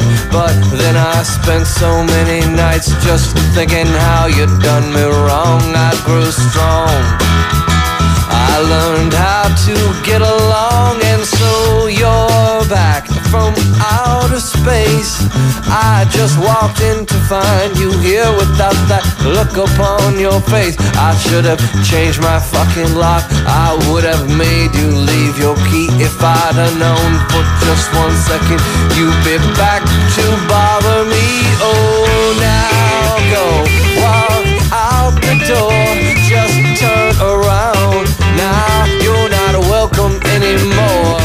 Λοιπόν, επιστρέψαμε εδώ στο Big Wins Sport FM 94,6 με τον νέο Γυράζο στον ήχο τη Βαλαντίνα Νικολακοπούλου στην παραγωγή της εκπομπής. Χρήσο Ρομπόλης στο μικρόφωνο. Ακούσαμε νωρίτερα τον ε, Τάσο Νικολογιάννη για το ρεπορτάζ του Παναθηναϊκού. Αργότερα μέσα στη μέρα περιμένουμε την αποστολή της ομάδας για το ε, αυριανό, μεθαυριανό παιχνίδι με τη Μαρσέικ. Να πούμε ότι βγήκε αποστολή της ΣΑΕΚ για το πρώτο παιχνίδι, όχι το, τον επαναληπτικό, γιατί αντιστράφηκαν τα πράγματα μετά την δολοφονική επίθεση στη Νέα Φιλαδέλφια. Έχουμε την αποστολή λοιπόν της ΣΑΕΚ για το παιχνίδι της Τρίτης με τη Δυνάμο Ζάγκρεπ.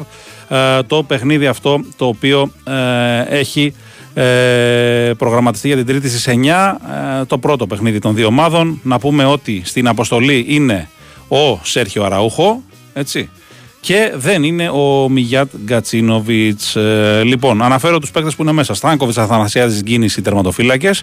Μουκουντί Μοχαμαντί Ρότα Βίντα, Μήτογλου Χατζησαφί Σιντιμπέ είναι αμυντικοί. Οι μέσοι Σιμάνσκι Γιόνσον Πινέδα Μάνταλος Γαλανόπουλος και επιθετικοί Άμραμπατ Γκαρσία Φαν Βέερτ Τσούμπερ Αραούχο, Ελίασον Μαχαίρας και Πισάρο. Θυμίζω ότι ο Πόνσε ε, δεν είχε δηλωθεί εξ αρχής στη λίστα της ομάδας, οπότε ε, θα. Α, ε, ε, περιμένουμε τον επόμενο γύρο που θα παίξει η ΑΕΚ, είτε είναι στο Champions League, είτε είναι στο Europa League, για να δούμε τον Αργεντινό ε, επιθετικό που αποκτήθηκε έτσι τελευταίος από την ομάδα της ΑΕΚ. Αυτή λοιπόν είναι η αποστολή της ΑΕΚ. Ξαναλέω, μέσα είναι ο Αραούχο, έτοιμο πόλεμος και ο Βίντα. Εκτός είναι ο Γκατσίνοβιτς, ο οποίος και στην προηγούμενη αποστολή ήταν εκτός, έτσι.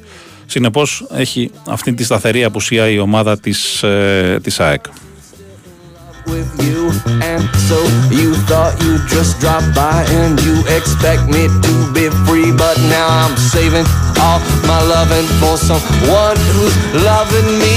Oh now go out the door just turn around now you're not welcome anymore weren't you the one who tried to break me with desire did you think i'd crumble did you think i'd lay down and die Λοιπόν, από εκεί και πέρα μπορείτε να μπείτε στο sportfm.gr να δείτε τα πάντα, την αποστολή της ΑΕΚ, την είδηση για το Σκάρπα, την είδηση για τον Κακεμπέλε που πήρε η ΑΕΚ, την, ε, το ρεπορτάζ του Τάσου Νικολαγιάννη φυσικό, φυσικά για όσα έγιναν ε, ή τέλος πάντων για την προετοιμασία του Παναθηναϊκού. Να πούμε δύο λόγια τώρα, ευκαιρία έχουμε, ένα κενό μικρό, να πούμε τι, τι πράγμα είναι αυτός ο παίχτης που παίρνει η ΑΕΚ στο, στο μπάσκετ, ο Καμπεγγέλε, ένας ε, σέντερ 26 ετών, τα κλείνει την ε, αύριο, έτσι τα 26. Ε, έχει ύψος 2,7-2,8 κάπου εκεί. Έχει άνοιγμα χεριών 2,20. Ένα παιδί πάρα πολύ αθλητικό, πάρα πολύ δυνατό. Ε, φίτησε δύο χρόνια στο Φλόριντα, όπου ήταν από τους καλύτερους αμυντικούς και όχι μόνο στο κολεγιακό πρωτάθλημα. Έγινε draft το ε, 17 ε, από τους, ε, το 19 μάλλον από τους Nets στο νούμερο 27. Ε, δεν έπαιξε πολύ στο NBA έτσι. Αμέσως τα δικαιώματα του πήγαν στους Clippers. Έκανε μόνο 25 σεζόν εκεί, 25 εμφανίσεις εκεί για μια μισή σεζόν. Μετά πήγε στους Cavaliers, έπαιξε άλλα 16 μάτς.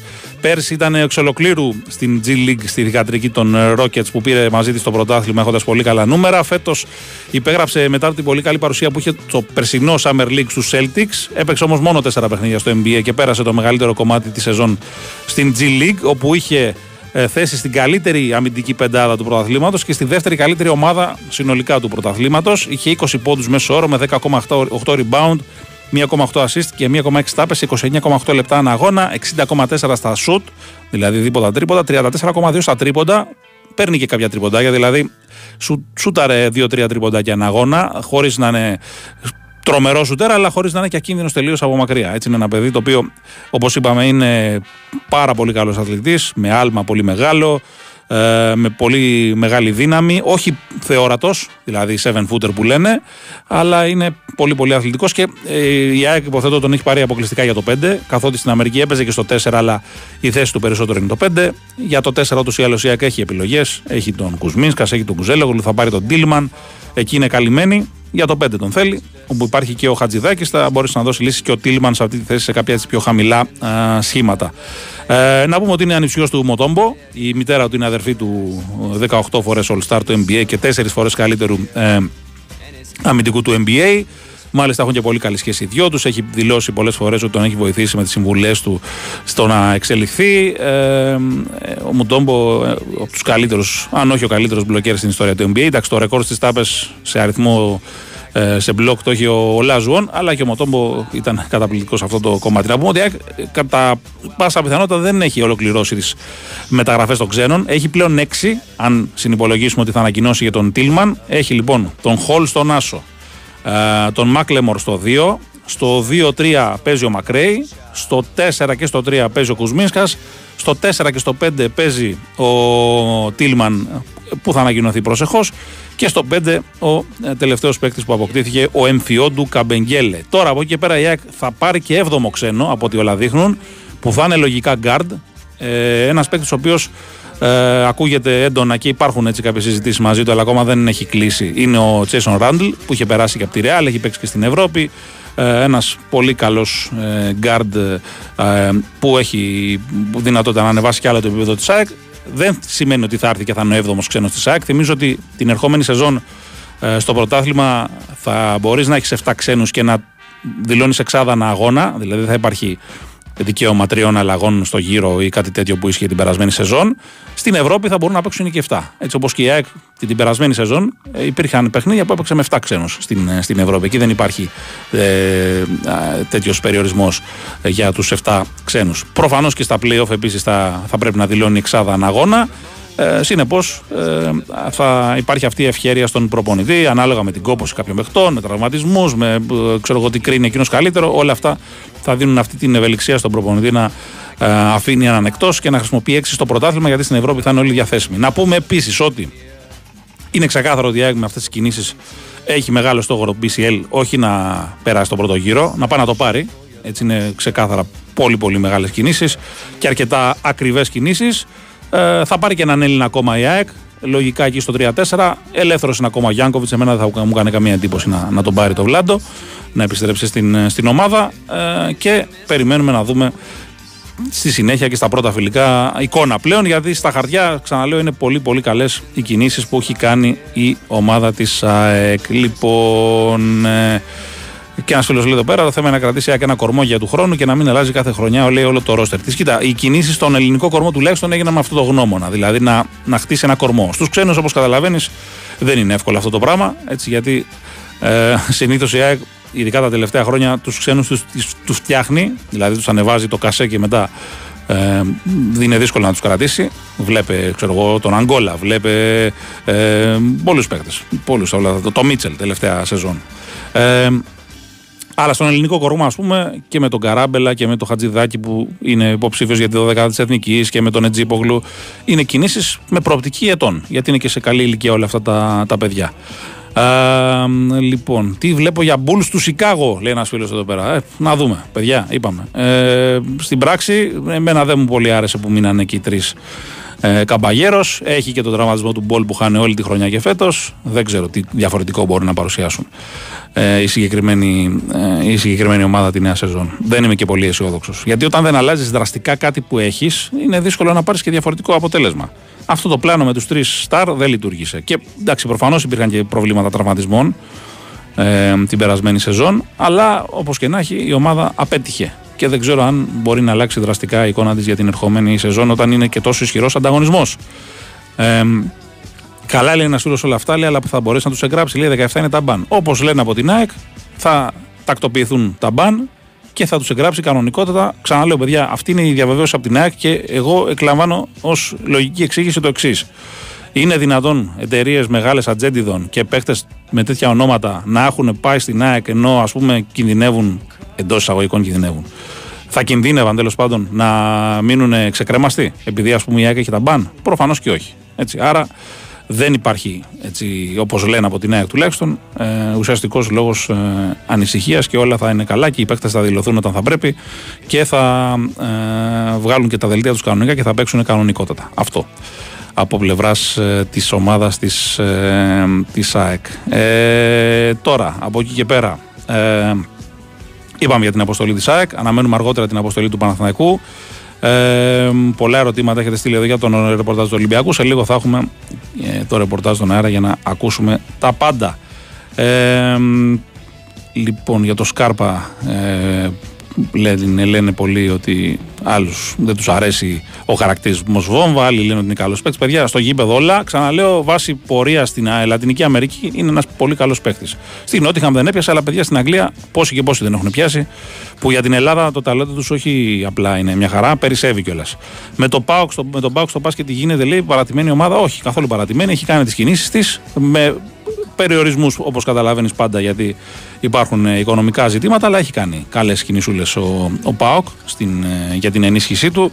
Ε, έχει πάρει κάποια, κάποιους παίχτες που είναι αξιόλογοι. Νομίζω ότι ο Χάρισον, ας πούμε, για παράδειγμα, είναι μια πολύ πολύ καλή κίνηση και νομίζω ότι μπορεί να βοηθήσει πολύ την ε, ομάδα. Ο Χάρισον, ο οποίος είναι ο δίδυμος αδερφός του Χάρισον που είχε παλιά Ολυμπιακός, τώρα έφερε τον άλλο, ο Πάοκ, ο οποίος έχει παίξει και στο NBA και αυτός όπως και ο Χάρισον του Ολυμπιακού. Λοιπόν, ε, πάμε στον Ηρακλή Αντίπα, πάμε να δούμε ρεπορτάζ Ολυμπιακού, πάμε να δούμε αν ε, εκείνος έχει να μας πει κάτι περισσότερο για τον κύριο Σκάρπα που όλα δείχνουν ότι έρχεται στον Ολυμπιακό. Έλα, Ηρακλή, τι κάνεις; Καλημέρα, αδερφέ, καλημέρα και στους ακροατές.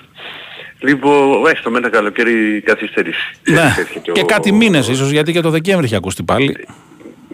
Ναι, εντάξει τότε, το, το 22. Ναι, το 22, ναι. Ναι, ναι. Λοιπόν, και ο Ολυμπιακός με, τη, με την κίνηση αυτή ουσιαστικά α, δίνει μια πολύ μεγάλη έξτρα λύση στο, στο Μαρτίνες στο δημιουργικό κομμάτι, γιατί ο, ο Σκάρπα μπορεί α, να μην έπαιξε πολύ συνότυχα, είχε 10 συμμετοχές, 6 στο πρωτάθλημα, 3 στο κύπελο και μία νομίζω στο Λικάπ. Ε, αλλά δεν είναι ότι ξέχασε την μπάλα. Ήταν ο καλύτερος παίκτης στο Βραζιλιάνικο πρωτάθλημα. Πλέον μετάβαση ναι. θεωρώ εγώ από το πρωτάθλημα Βραζιλίας κατευθείαν στην Premier League. Ναι, έπαθε έχει, πολιτιστικό σοκ είναι αλήθεια. Ε. Έχει, όχι, θα έχει μεγάλη διαφορά. Ξέρεις όσο φορά ξέρεις τη, την ταχύτητα του πρωταθλήματος. Ε, βέβαια, βέβαια. Και, και, και, και, και τον χρόνο προσαρμογής μπορεί να χρειάζεται. Πάντως είναι ένας παίκτης αριστεροπόδαρος. Τον, τον είχαμε ζητώ το Σαββιντιάκη που είχε ακουστεί το όνομά του και πέρυσι και στο το καλοκαίρι, αλλά το, τώρα φαίνεται ότι επιστρέφει στο, στον Ολυμπιακό. Ε, έρχεται στον Ολυμπιακό και επιστρέφει. Και είναι, θα δώσει πάρα πολλές λύσεις. Είναι παίξει, μπορεί να παίξεις στο 8 και στο 10 και υπό προποθέσεις μπορεί να βοηθήσει Α, και ως εξτρέμους, ξέρεις πώς, θα, πώς παίζει ο Φορτούνης πολλές φορές που το, όπως έπαιξε με την Γκένκ για να συγκλίνει α, και να μπορέσει να δημιουργήσει και να βρει και πάσες και σκοράρει και όλες είναι μια α, πολύ ποιο, ποιοτική λύση. Δηλαδή βάζει πολύ λάτιν. Εχθές έλεγα για ε, ότι έχει άρωμα Αργεντινής πολύ Ολυμπιακός, τώρα θα μπορούμε να πούμε και λάτιν γιατί μπαίνει, μπαίνει και ο Σκάρπας στη, στην εξίσωση. Οπότε ε, ουσιαστικά ξέρει μετά να περάσει το παιχνίδι με την Γκέν και να έχει το καλύτερο δυνατό αποτέλεσμα Ολυμπιακός δηλαδή που θέλει την πρόκριση mm-hmm. α, για να εξασφαλίσει την ευρωπαϊκή του παρουσία και μετά με, και με τις μεταγραφές του που είναι ξέρεις στην τελική ευθεία δηλαδή διαδικαστικά απομένουν με Ορτέγκα και, και Εζέ και καταλαβαίνουμε ότι θα έχει, θα έχει νέα πρόσωπα. Επίσης τη, με την Παρασκευή ε, λογικά θα, θα ανακοινωθεί και ο Μπρίνιτς ο Κροάτης να περάσει το παιχνίδι της Μάριπορ με τη Φενέρ. Ναι, σωστά. Και ένα εξτρέμ, θα πάρει και άλλο εξτρέμ επίσης ο Ολυμπιακός. Οπότε εύκολα λοιπόν γίνεται αντιληπτό ότι θα έχει πολλές περισσότερες επιλογές ο Μαρτίνεθ και επιλογές για, για την αρχική ενδεκάδα. Δεν είναι δηλαδή ότι έρχεται ένας παίκτης για να συμπληρώσει να, να υπάρχει μια έξτρα λύση κάπου. Δηλαδή και ο Σκάρπα έρχεται για βασικός και ο Εζέ έρχεται για βασικός και ο Ορτέγκα έρχεται για βασικός. Το ένα το εξτρέμ σίγουρα θα είναι για βασικός. Οπότε καταλαβαίνουμε ότι ε, θα αλλάξει εντελώς και η εικόνα του, του Ολυμπιακού. Mm-hmm. Δεν, είναι. δεν είναι δηλαδή, ε, ξέρεις κάτι παράλογο τώρα αυτό που λέω, δηλαδή είναι καταγραφή γεγονότα, είναι πραγματικότητα. Ναι, Το Σκάρπα τώρα για ποια θέση ακριβώς τον υπολογίζεις, δηλαδή είναι Φορτούνης, είναι κάτι άλλο, ο Φορτούνης πού θα πάει αν είναι και ο Σκάρπα εκεί, θα πάει πάλι στο, στα άκρα; Στο, στο, στο μεσοεπιθετικό κομμάτι θα είναι, εντάξει μπορεί να παίξει μαζί, μπορεί να παίξει ο ένας εκ των δύο σε κάποια ναι. παιχνίδια. Ε, ξέρεις εξαρτάται τώρα τον αντίπαλο, αλλά ε, ο, ή χρειαζόταν ακόμα έναν παίχτη σε αυτό το, το κομμάτι ο Ολυμπιακός και α, ο Σκάρπα είναι μια περίπτωση εξαιρετική για, το, για τον Ολυμπιακό και το ελληνικό πρωτάθλημα. Μμμ. Δηλαδή είναι παίκτης που θα προσφέρει πολύ ωραίες στιγμές στον κόσμο του Ολυμπιακού. Ξέρεις μετά παίζοντας έτσι. Ε, εντάξει, ο κόσμος όχι στο γουστάρει γήπεδο. τους Latin Ναι. και, και, και τις μαγείες και αυτά τα, τα θέλει ο κόσμος. Ε, Εντάξει, τα ναι. έχουμε. Ε, εντάξει, δεν πειράζει. Άσε να δούμε και λίγο και, και μια τρίπλα με το, Ναι. το Απλά, ποδόσφαιρο. απλά εγώ μεταφέρω λίγο έτσι την γκρίνια που βλέπω εδώ από τον κόσμο, ο οποίος περιμένει, περίμενε ενίσχυση σε άλλες θέσεις περισσότερο. Έτσι. Σε, τι, σε ποιες όμως; Ε, τα εξτρέμ και τα λοιπά. Ακόμα Μα περιμένει. Θα, θα πάρει, θα πάρει εξτρέμ πολύ. Ναι, ναι. Ήδη έχει κλείσει τον Κροάτη έναν και θα πάρει κι άλλο. Μμμ. Οκ. Δηλαδή δεν είναι δηλαδή ότι δεν έχει πάρει. Ήθελε, δηλαδή εγώ περίμενε αριστερό μπακ. Παίρνει αριστερό μπακ ο Ολυμπιακός. Περίμενε παίξει στα χάφ όπως ο Εζέ. ε, Ναι, εντάξει, ξέρεις τώρα ο κόσμος και για τις καθυστερήσεις που είναι δικαιολογημένα η, η μουρμούρα του, έτσι. Οι καθυστερήσεις υπάρχουν, είναι αλήθεια. Και, και, κοίτα να δεις. Το να μπορέσεις να κάνει, το, τα έλεγε και ο Κορδόν και λέγαμε ξέρεις σε ένα σημείο ότι μπορεί και να ήταν και υπερβολικός ότι το, τον Αύγουστο α, γίνεται, είναι, γίνεται, υπάρχει το πόκερ στις, στις μεταγραφές έτσι είπε και χαρακτηριστικά. Όταν ο Ολυμπιακός ξεκίνησε τη, την προετοιμασία και όχι μόνο ο Ολυμπιακός αλλά ξέρεις και οι υπόλοιπες ελληνικές ομάδες κάποιες δεν είχαν ξεκινήσει, δεν έχουν προκριματικά. Ναι, σωστά. Δηλαδή υπάρχει πολύ μεγάλη διαφορά στον χρόνο αυτό του στον ένα μήνα. Δεν είναι εύκολο ένας παίχτης τον Ιούλιο να πει ότι θα έρθει στο ελληνικό πρωτάθλημα από το να το πει τον Αύγουστο άμα βλέπει ότι σφίγγουν τα γαλάτα. Ναι, ναι, έχεις δίκιο. Είναι, Ξεκάθαρα. ε, δηλαδή ε, να ξέρουμε και παιδιά και που, και που βρισκόμαστε στο ελληνικό πρωτάθλημα κάποιοι παίκτες τους οποίους μπορεί, μπορεί να μην το έχουν ξέρεις στις πρώτες τους επιλογές. Να το έχουν αλλά μέχρι ενός σημείου και σου λέει ας περιμένω υπάρχει χρόνος. Ε, το θέμα ξέρεις σου λέω είναι ότι ο Ολυμπιακός ε, έχει πάρει φωτιά στο μεταγραφικό παζάρι. Δηλαδή γίνεται τις τελευταίες μέρες βγαίνουν, ε, βγαίνουν τα ονόματα α, όπως βγήκε το Ορδέκα, του Εζέμπε προηγουμένως τώρα το ο Σκάρπα. Ναι. Το Σκάρπας δεν είχε ακουστεί. Όχι, όχι, όχι. δεν είχε αλήθεια. ακουστεί και μάλιστα πριν κάνα μήνα που, μπορεί, που κάπως είχε γραφεί δεν είναι- φαινόταν ότι ήταν μια κίνηση η οποία θα μπορούσε να έχει, ε, να έχει γίνει. Τώρα προφανώς έχουν αλλάξει τα δεδομένα γιατί βρισκόμαστε και 13 Αυγούστου. Ε. Καλά, ναι. Έχει ιταλικό διαβατήριο που είναι κάτι Βεβαίως, θετικό. Πολύ σημαντικό. Σίγουρα. Πολύ σημαντικό γιατί δεν χρειάζεται να υπάρχουν ξέρεις, τόσοι μη κοινοτικοί ποδοσφαιριστές. Όχι ότι δεν έχει δικαίωμα μια ομάδα, δηλαδή όσοι έχουν και ομάδες β' όπως οι μεγάλοι. Ε, μπορεί να έχουν μέχρι 12, αλλά μπορεί να χρησιμοποιούν 5 σε κάθε παιχνίδι. Ναι, Οπότε, σωστά. Εκτός Ναι, και αν και αλλάξει κάτι, γιατί υπάρχει μια φημολογία ότι μπορεί να ανέβει λίγο αριθμός, αλλά θα το δούμε αυτό στην πράξη. Για την ώρα είναι διαφορετικά τα πράγματα. Ναι. Καλά, στην πορεία θα αλλάξουν πάρα πολλά πράγματα θεωρώ εγώ σε αυτό το κομμάτι και όχι μόνο στο ποδοσφαίρο αλλά και στο μπάσκετ που βγαίνει, Ναι. δεν βγαίνει αλλιώς. Δηλαδή από λίγο στο χωράφι σου. Ναι, σωστά. Ε, από εκεί και πέρα, στις προπονήσεις υπάρχει κάποιο Όχι, όχι, νεότερο. δεν υπάρχει, όχι, δεν υπάρχει κάποιο, κάποιο θέμα. Ε, υπάρχει, όλοι ασχολούνται, ξέρεις, και είναι και λογικό ρε παιδί μου. Μπορεί να γίνει ότι ε, όλος ο κόσμος και ο περισσότερος κόσμος να θέλει ξέρεις τις μεταγραφές και τι γίνεται τώρα με το Σκάρπα, Ναι. με τον Εζέ και οτιδήποτε. Αλλά ο Ολυμπιακός την Πέμπτη παίζει ένα πολύ κρίσιμο παιχνίδι. Ναι, σωστά. Δεν γίνεται- Και, στο, και ευτυχώς ξέρεις ο, ο προπονητής το, ετοιμάζει την ομάδα κανονικά. Δηλαδή δεν έχει επηρεάζεται Ναι, αν ναι, θα ναι. μου έρθει ο Σκάρπα, αν δεν θα μου έρθει ο Σκάρπα ε, για να ξέρει τι θα κάνει. Υπάρχει ένα παιχνίδι το οποίο ο Ολυμπιακός θα πάει με συγκεκριμένο ρόστερ σε αυτό το μάτς. Ναι. Είναι, είναι δεδομένο, δεν υπάρχει περίπτωση να κάνει κάτι άλλο. Και το οποίο του διασφαλίζει την Ευρώπη μέχρι το Δεκέμβρη, ό,τι και να γίνει, αν το φέρεις Μα πέρα. βέβαια. Έτσι. Μα βέβαια, γιατί είναι, είναι και θέμα, ε, θα είναι μια μεγάλη πρόκληση για την Γκένκ. Είναι μια ομάδα α, μέχρι με τη συριακή αξία κοντά σε 132 εκατομμύρια ευρώ. Ναι, ναι. Είναι, είναι, είναι μια ομάδα η οποία έχει περισσότερα παιχνίδια στα πόδια της, εγώ το λέω συνέχεια γιατί δεν το λέω σαν δικαιολογία, αλλά είναι, η- Σωστά. η, ομή, είναι η ομή πραγματικότητα. Και όταν θα γίνει το μάτι της Πέμπτης θα είναι το 7ο για την Γκένκ και το δεύτερο για τον Ολυμπιακό επίσημο. Πολύ μεγάλη Παίζει διαφορά. σήμερα 5 ώρα με Σέρλ Μπρίζ να πούμε έτσι, για το πρωτάθλημα το, το βελγικό. Ναι, εύχομαι να κερδίσει 0-7 να ξέρεις. Σωστά.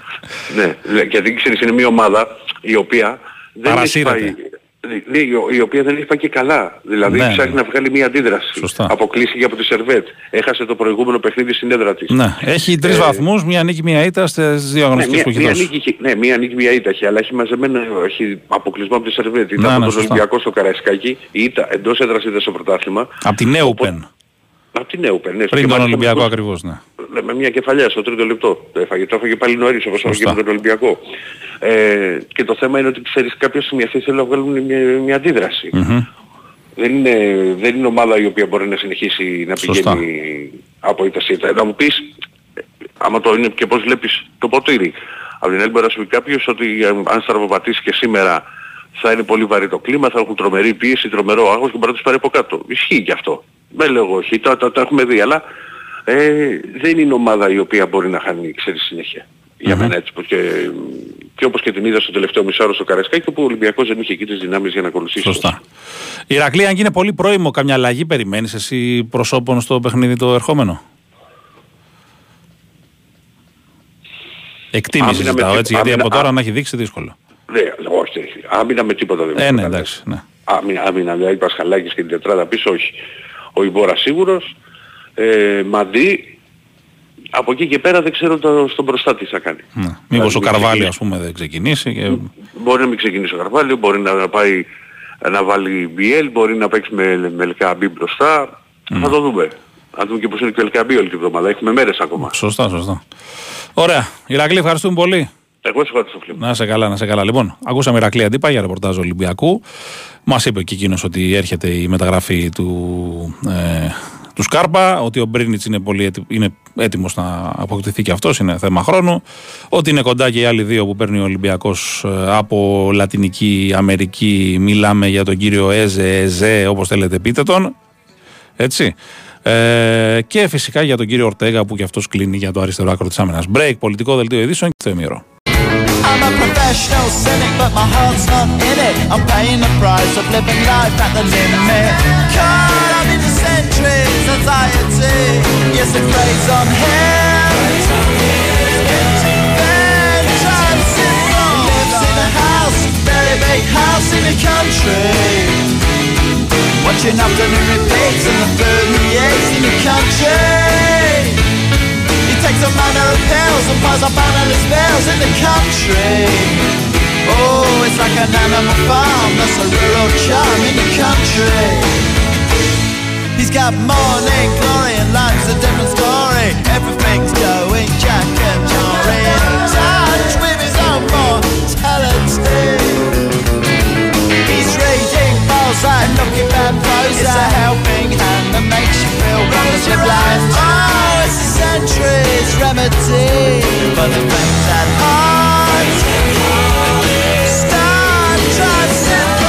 Λοιπόν, επιστρέψαμε εδώ, είμαστε στο Big Wings Pro FM 94,6 εδώ με τη Βαλεντίνα Νικολακοπούλη η οποία έκανε τα influencing της εδώ πέρα για να προετοιμάσει την εκπομπή της που ακολουθεί ένα δύο ώρο που είναι 2 με 4 μετά από εμάς. Ένα νέο από Πασχετικό Ολυμπιακό, λέει ένας φίλος. Όχι, φίλε μου, ο Ζέρβας δεν θα βγει σήμερα. Όχι, θα βγει εκεί που είναι στις διακοπές του. Από Παρασκευή που επιστρέφει από ό,τι πληροφορήθηκα από τον κοντρόλ. Θα σας τα λέει όλα για αναλυτικά καθημερινά. Αφήσει τον άνθρωπο να πάρει τις τελευταίες του έτσι διακοπές. Ε, Πώς το λένε, ε, ξένιαστε ανάστε στις διακοπές. Λοιπόν, Πολλοί εδώ πέρα λέτε ότι υπάρχει, λέει ο Φορτούνης. Ο Μπιέλ και θα πάρει και τρίτο δεκάρι. Υπάρχει θέμα με Φορτούνη. Βλέπω εδώ πέρα έτσι, πολλά ερωτήματα φίλων του Ολυμπιακού που είναι εύλογα. Εντάξει, το καταλαβαίνω εγώ. Δεν ξέρω πώς προκύψει κανένα θέμα με τον Μπιέλ γιατί ο Φορτούνης δεν, δεν νομίζω ότι μπορεί να τον κουνήσει κανείς από τον Ολυμπιακό και καλά παίζει. Και στα άκρα που τον βάζει ανταποκρίνεται αν και δεν είναι το φόρτε του. Να δούμε πώς θα τους χωρίσει όλους αυτούς ο κύριος Μαρτίνεθ. Ε, από εκεί και πέρα α, να πούμε ότι ε, υπάρχουν ε, όλα τα ηχητικά με τα ρεπορτάζ όσα έχουν βγει τέλος πάντων και του Ηρακλή Αντίπα και του Τάσου Νικολογιάννη στο sportfm.gr. Μπορείτε να μπείτε, να τα διαβάσετε, να τα ακούσετε. Μπορείτε επίσης να δείτε την αποστολή της ΑΕΚ.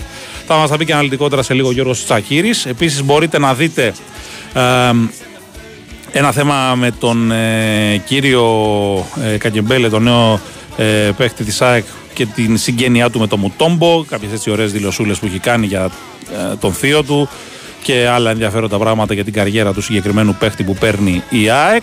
Έτσι. Και από εκεί πέρα είπαμε και νωρίτερα την είδηση της ημέρας από το ευρωπαϊκό ποδόσφαιρο που έχει να κάνει με το συγχωροχάρτη. Βάζω εγώ έτσι ένα ε, ερωτηματικό της Παρή στον ε, Εμπαπέ.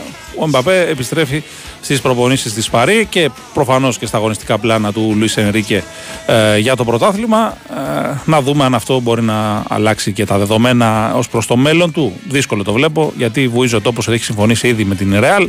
Αλλά προφανώς η Παρή σου λέει ότι από το να χάσουμε αυτό το μπεχταρά για ένα χρόνο και να το χάσουμε και τζάμπα ούτως ή άλλως το επόμενο καλοκαίρι, τουλάχιστον να τον αξιοποιήσουμε όσο μπορούμε φέτος.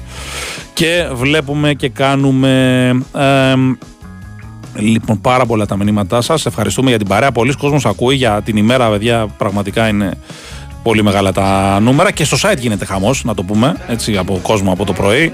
Ευχαριστούμε για την εμπιστοσύνη και ελπίζουμε να είμαστε αντάξει. Λοιπόν, ένας φίλος παραγγέλνει εδώ στο Νέαρχο τη Σουζάνα του Τζιμάκου, λέει.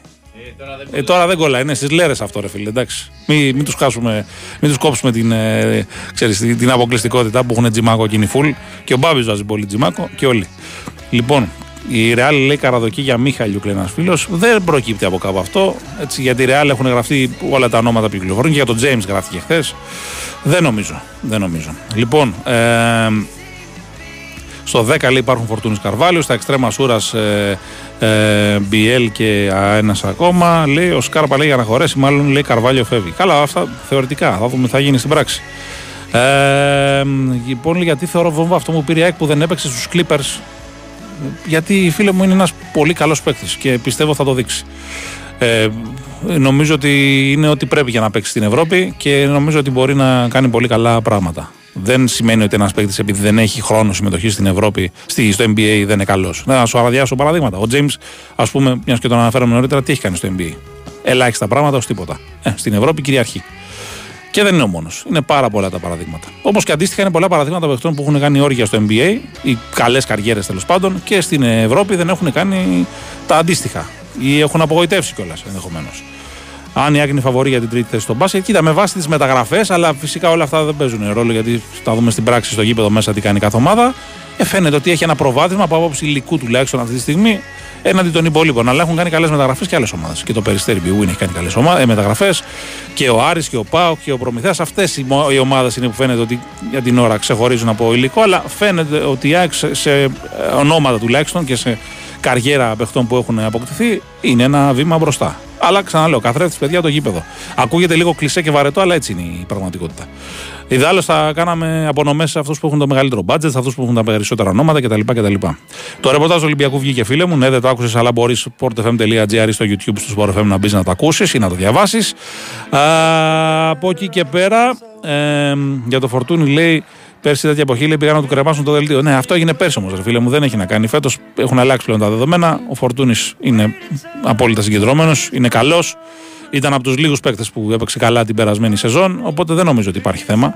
Δεν το συζητάμε. Ένας φίλος εδώ λέει ότι κρατάμε καλή παρέα και ρίχνουμε και τις βουτιές μας στη θάλασσα της Ναυπάκτου. Ω, αυτά είναι, φίλε μου. Ωραία περιοχή εκεί πέρα. Έχω και ένα φίλο εγώ από, από Πάντιο συμφιτητή εκεί πέρα. Ένα φίλο μου. Το Χριστάρα. Χαιρετισμούς αν ακούει. Λοιπόν, ε, Όλοι πάνε και έρχονται στον Ολυμπιακό και δεν ακούω κάτι για τον Γκάρι Ροντρίγκες. Τι να υδρώσει το αυτάκι του ρεφίλε του Γκάρι Ροντρίγκες. Θα μπουν τα λεφτά στο λογαριασμό. Έτσι, τζάμπα και βερεσέ, δεν πιέζεται ιδιαίτερα. Θα βρει και αυτός κάποια ομάδα κάποια στιγμή και θα σηκωθεί και θα φύγει. Έτσι. Ε, Ένας παίκτης ο οποίος είναι νομίζω πολύ καλός παίκτης. Δεν αμφιβάλλει κανείς για την ποιότητά του, αλλά είναι λίγο γυάλινος που λένε. Πέρσι έπαιζε μία και καθόταν πέντε έξω. Σας σταματώ τον πήγαινε. Ε, και η αλήθεια είναι ότι δεν μπορείς να βασιστεί σε τέτοιους παίχτες. Όσο καλοί και να είναι, άμα σου τραυματίζονται συνέχεια και μέχρι να επανέλθουν σε ένα καλό βαθμό θέλουν το χρόνο τους, αυτές οι περιπτώσεις παιχτών, όσο καλοί και να είναι, ξαναλέω, είναι δύσκολο να ποντάρεις πάνω τους. Ε, Λοιπόν, ε, πάντιο φίλε μου, ποια σχολή, πάντιο επικοινωνίας και μέσα μαζικής ενημέρωσης. Το 2002 αποφυτίσαμε εκεί, εκείνα τα χρόνια τα ένδοξα. Ε, λοιπόν, ε, σε λίγο θα έχουμε και τον Γιώργο Τσακύρη για να μας πει για το ρεπορτάζ της ΑΕΚ, η οποία πλέον ΑΕΚ ετοιμάζεται ε, για την ε, αναχώρηση για την Κροατία. Εντάξει, προφανώς και είναι πλέον σαφές ότι ο αγώνας θα γίνει. Ε, η UEFA αυτά που έλεγε εξετάζουμε και κάνουμε μάλλον ήταν λόγια του αέρα και ουσιαστικά θα γίνει ένα ακόμα παιχνίδι χωρίς να υπάρξουν συνέπειες ή να υπάρξουν ε, τίποτα κυρώσεις. Προφανώς οι, οι άνθρωποι του UEFA δεν θέλουν να ε, πώς το λένε, να, να πάρουν κάποια γενναία απόφαση, προφανέστατα, ε, και μια από τα ίδια, όπως πάντα. Τα γνωστά και μη εξαιρετέα θέματα της ε, UEFA. Καλές οι καμπάνιες, έτσι, τα ξέρω εγώ, respect, τα no to racism, τα όλα αυτά, τα ωραία, αλλά όταν πρέπει να, ξέρεις, να πάρεις μέτρα και να πάρεις αποφάσεις, νομίζω ότι δεν γίνεται τίποτα. Λοιπόν, επίσης, ε, Ε, αν, έχει, αν έχει απομακρυνθεί το Αραούχο, λέει ένας φίλος, ε, προφανώς έψαχνε κάτι καλύτερο από τον Αραούχο. Ιδάλω θα τον είχε πάρει τον κύριο Νέστορα Αραούχο ε, το προηγούμενο διάστημα. Για το Βόλο, ρωτάει ένας φίλος, κάποια νέα. Κοίτα, στις εκπομπές της βραδινές συνήθως βγαίνουν και ρεπόρτερ των υπολείπων ομάδων. Ε, Τώρα, σε ό,τι αφορά στον Βόλο, είχαμε τις αποχωρήσεις του Πύριν και του Γκάγκη. Έχουν γίνει κάποιες καλές κινήσεις. Χθες, μάλλον όχι χθες, την προημερών ο Βόλος πήρε αυτό το τουρνουά που έκανε ο ίδιος στο Πανθεσσαλικό, νικώντας 2-0 τον ε, Πανετολικό. Έχει κάνει κάποιες ενδιαφέρουσες κινήσεις. Έχει ο Βόλος τον τρόπο να βρίσκει καλούς παίκτες πάντα, έστω και αν οι περισσότεροι αποχωρούν μετά από λίγους ε, μήνες. Να δούμε στην πράξη, παιδιά. Ε, το πρωτάθλημα, είπαμε, αρχίζει την προσεχή Παρασκευή. Όχι σε κάνα δύο εβδομάδες. Την προσεχή Παρασκευή. Έχουμε σέντρα στο πρωτάθλημα της Super League. Για να το λέω, να το έχετε υπόψη, μην μπερδεύεστε. Έτσι. Αρχίζει η Super League. Κάθε κατεργάρι στον πάγκο του. Ε, Εμείς ασχολούμαστε όπως καταλαβαίνετε τώρα με Ευρώπες κτλ. Αλλά ε, το πρωτάθλημα ξεκινά κανονικότατα. Και μάλιστα με βόλο κιόλας. Βόλος Λαμία την Παρασκευή στις 9. Έτσι, μιας και ρωτούσε ο, ο φίλος εδώ πέρα. Ε, λοιπόν, αν μπορεί ο Αγραβάνης να απασχολεί στην ΑΕΚ, όχι εξ όσων γνωρίζω, έχει κλείσει, όχι, έχει κλείσει εκείνες τις θέσεις, δεν ενδιαφέρεται για τον Αγραβάνη. Μια άποψη για το ρόλο του Παναθηνικού στο μπάσκετ λέει: Αν θα θέλει κάτι καλύτερο στο 5, λέει ε, ο φίλος ο Τίμος από τη Γερμανία. Έχουμε πει, φίλε μου, ότι είναι πολύ καλές οι κινήσεις, όλες, όλες τις θέσεις και πολύ χειρές και ουσιαστικές μπορούν να αποδειχτούν. Το θέμα είναι να γίνουν ομάδα γιατί μιλάμε για 12 ή 13 μεταγραφές, 13 νέα πρόσωπα. Ε, το μόνο έτσι που εγώ περιμένω να δω αν θα μπορέσει να λειτουργήσει όπως πρέπει έχει να κάνει με την περιφερειακή άμυνα ε, η οποία για την ώρα φαίνεται να έχει κάποια ζητήματα στα χαρτιά τουλάχιστον γιατί δεν έχει κάποιον παίχτη που να θεωρείται πολύ καλός αμυντικός έχει κάποιους που θεωρούνται ότι έχουν αδυναμίες και κάποιους οι οποίοι μπορούν ε, σωματικά να αντεπεξέλθουν. Βλέπε Βιλντόσα ή Γκραντ, αλλά ε, δεν έχουν τη στάμπα του πολύ καλού αμυντικού. Έτσι, δεν ξέρω αν ο ε, Αταμάν θα καταφέρει να τους κάνει λίγο έτσι πιο προσιλωμένους στο αμυντικό κομμάτι και να τους πάρει κάποια πράγματα σε αυτό το κομμάτι όπως πρέπει. Θα φανεί. Πάντως, περιμένουμε και μια κίνηση ακόμα. Πιθανώς του Μίχαλιουκ, θα δούμε που μπορεί να φέρει έτσι λίγο και μεγαλύτερη ισορροπία στην περιφερειακή άμυνα. Ούτε αυτός είναι συγκλονιστικός αμυντικός, αλλά είναι ένας παίκτης ο οποίος μπορεί να παίξει άμυνα, έχει τα σωματικά προσόντα. Θυμίζω ότι ήταν πρώτος στα κλεψίματα στο Ευρωμπάσκετ. Επομένως δεν είναι τρύπα στην άμυνα, για παράδειγμα. Ε, Όπω και να έχει, θα έχει πολύ πολύ ποιότητα Παναθανικό για να φτάνει σε μεγάλο σκορ. Πρέπει όμως να βρει και την κατάλληλη ισορροπία στην, ε, στην άμυνα, γιατί ε, στα κλειστά, στα δύσκολα, στα ζώρικα παιχνίδια, η άμυνα είναι αυτή που πολλές φορές που κάνει την διαφορά και όχι πάντα η επίθεση. Ε, λοιπόν, ο φίλος λέει ότι έχει ανέβει το επίπεδο των πέντε ομάδων, ομάδων λέει, κάτω από τους δύο μεγάλους. Ναι, νομίζω και εγώ ότι έχει ανέβει και έχει παίξει ρόλο σε αυτό ότι έχουν ανέβει και τα έσοδα. Κατά τη, όχι τίποτα σπουδαίο, αλλά βάλε τα χρήματα στο στοίχημα από εδώ από εκεί. Ε, υπάρχουν και ομάδες που έχουν επενδυτές που ρίχνουν χρήμα. Ε, δηλαδή και το Περιστέρι και η ΑΕΚ και ο Προμηθέας έχουν ανθρώπους από πίσω που βάζουν χρήματα. Ο Άρης και ο Πάο είναι σε μια διαδικασία εξυγίανσης. Ο Άρης έχει απαλλαγή από το πολύ μεγάλο όχι όλο, αλλά σε ένα πολύ μεγάλο ποσοστό από τα χρέη του παρελθόντος και επιστρέφοντας και στην Ευρώπη και γεμίζοντας συνέχεια και το Αλεξάνδριο, ε, έχει μια ευκαιρία μεγαλύτερη να κάνει κινήσεις. Έχουν και καλούς προπονητές όλες αυτές οι ομάδες. Οπότε νομίζω ότι μπορούμε να δούμε κάτι καλύτερο ε, στο, στο επίπεδο κάτω από τους δύο μεγάλους και να κάνουν και πραγματάκια αυτοί όλοι στην Ευρώπη. Έτσι, γιατί όλοι αυτοί που αναφέρα, ε, ανέφερα συμμετέχουν και στην Ευρώπη. Για τον Τίλμαν λέει της Άλμπα ε, Τίμαν, όχι Τίμαν, ο Τίμαν της Άλμπα, τον Τίλμαν έχει πάρει η ΑΕΚ. Ο Τίμαν είναι στην Άλμπα, έχει ανανεώσει και το συμβόλαιο του κιόλας, δεν υπάρχει θέμα. Ε, λοιπόν, ε, ε, ο Γκραντ λέει θα παίζει άμυνα, λέει όντως. Λέει πόση ώρα θα είναι στο παρκέ όμως, 10 λεπτά λέει, τα άλλα 30 ποιος. Ε, κοίτα, αυτό είναι θέμα προπονητή. Πάντως, αν έχεις το Σλούκα, ξέρω εγώ, και τον, ε, και το Βιλντόσα, είναι ξεκάθαρο ότι αυτοί οι δύο θα παίρνουν τη μερίδα του λέοντος στην περιφέρεια και οι υπόλοιποι ό,τι περισσέψει. Κάπως έτσι πάει το, το πράγμα. Εκτός και αν πηγαίνεις σε σχήματα με τρία γκαρντ. Τα οποία ενδεχομένως να διαφοροποιηθούν αν έρθει ο Μίχαλιουκ, ο οποίος και αυτός θα πάρει χρόνο στο 2 και στο 3. Στο 3 κυρίως και στο 2 κατ, κατ' επέκταση. Όλα αυτά, παιδιά, θα τα δούμε και στην πράξη όταν θα αρχίσουν τα φιλικά. Θα έχουμε και εικόνα εκεί και από το τουρνουά Παύλος Γιανακόπουλος ε, εκεί στο δεύτερο μισό του Σεπτέμβρη. Θα γίνουν και κάποια τουρνουά, θα έχει και το Super Cup. Όρεξη να έχουμε να βλέπουμε μπασκετάκι και να δούμε ωραία πράγματα φέτος από όλες τις ελληνικές ομάδες. Μακάρι. Ε, από εκεί πέρα, ένας φίλος λέει γιατί λέει, δεν ανανέωσαν την προεδρία στην πρώην πρόεδρο της Κροατίας. Λέει είναι χαρακτηριστικό πως κάτι δεν πάει καλά στη χώρα. Καλά, γενικά υπάρχουν ζητήματα σε πολλές χώρες. Καλά, είναι σαφές ότι και το και το, να το, πω έτσι, το κίνημα, δεν είναι κίνημα ακριβώς, το, το ναζιστικό των νεοναζί, των φασιστών, δυστυχώς σε πολλές χώρες ανεβαίνει και δεν ε, νομίζω ότι οι συγκεκριμένοι είναι απλά οπαδοί, περισσότερο είναι ναζιστές και ε, τέτοιοι τύποι παρά οπαδοί. Οι οπαδοί άλλο πράγμα είναι. Ο οπαδός δεν είναι κακή λέξη. Εδώ έχει καταντήσει κακή. Ε, θα δούμε. Λοιπόν, για το Ζήνη που ένας φίλος, ο Ζήνη φίλε μου, όχι από ό,τι ξέρω. Δεν φαίνεται να είναι σε πρώτη φάση τουλάχιστον στα βασικά, βασικά πλάνα της, ε, της ομάδας, έτσι. Ε, και νομίζω ότι είναι και εκτός λίστας, αν δεν κάνω σοβαρό λάθος, ναι, είναι εκτός λίστας στην Ευρώπη. Πάμε στο Γιώργο Τσαγίρη όμως να μας τα πει αναλυτικά. Έλα Γιώργο, τι κάνεις; Καλησπέρα, μια χαρά, μια χαρά. Ο Πόλης εννοείς είναι εκτός. Και ο Ζήνη δεν είναι εκτός λίστας Ευρωπαϊκής; Αλλά δεν μπήκε στη θέση του Σέρκιο Ραούχο. Ωραία, ωραία, OK. Okay. Γι' αυτό και είναι στην αποστολή για το Ζάγκρεμπ ο Σέρχιο. Mm-hmm. Ε, μόνο ο Γκατσίνοβιτς δεν είναι από τους παίχτες που μπορεί να ήταν. Ναι. Έχει τόσο θέμα τελικά ο Γκατσίνοβιτς Γιώργο, γιατί συχνά πυκνά και στην προετοιμασία έχασε χρόνο. Εφόσον αισθάνεται ενοχλήσεις, μα εκεί δημιουργήθηκε το πρόβλημα.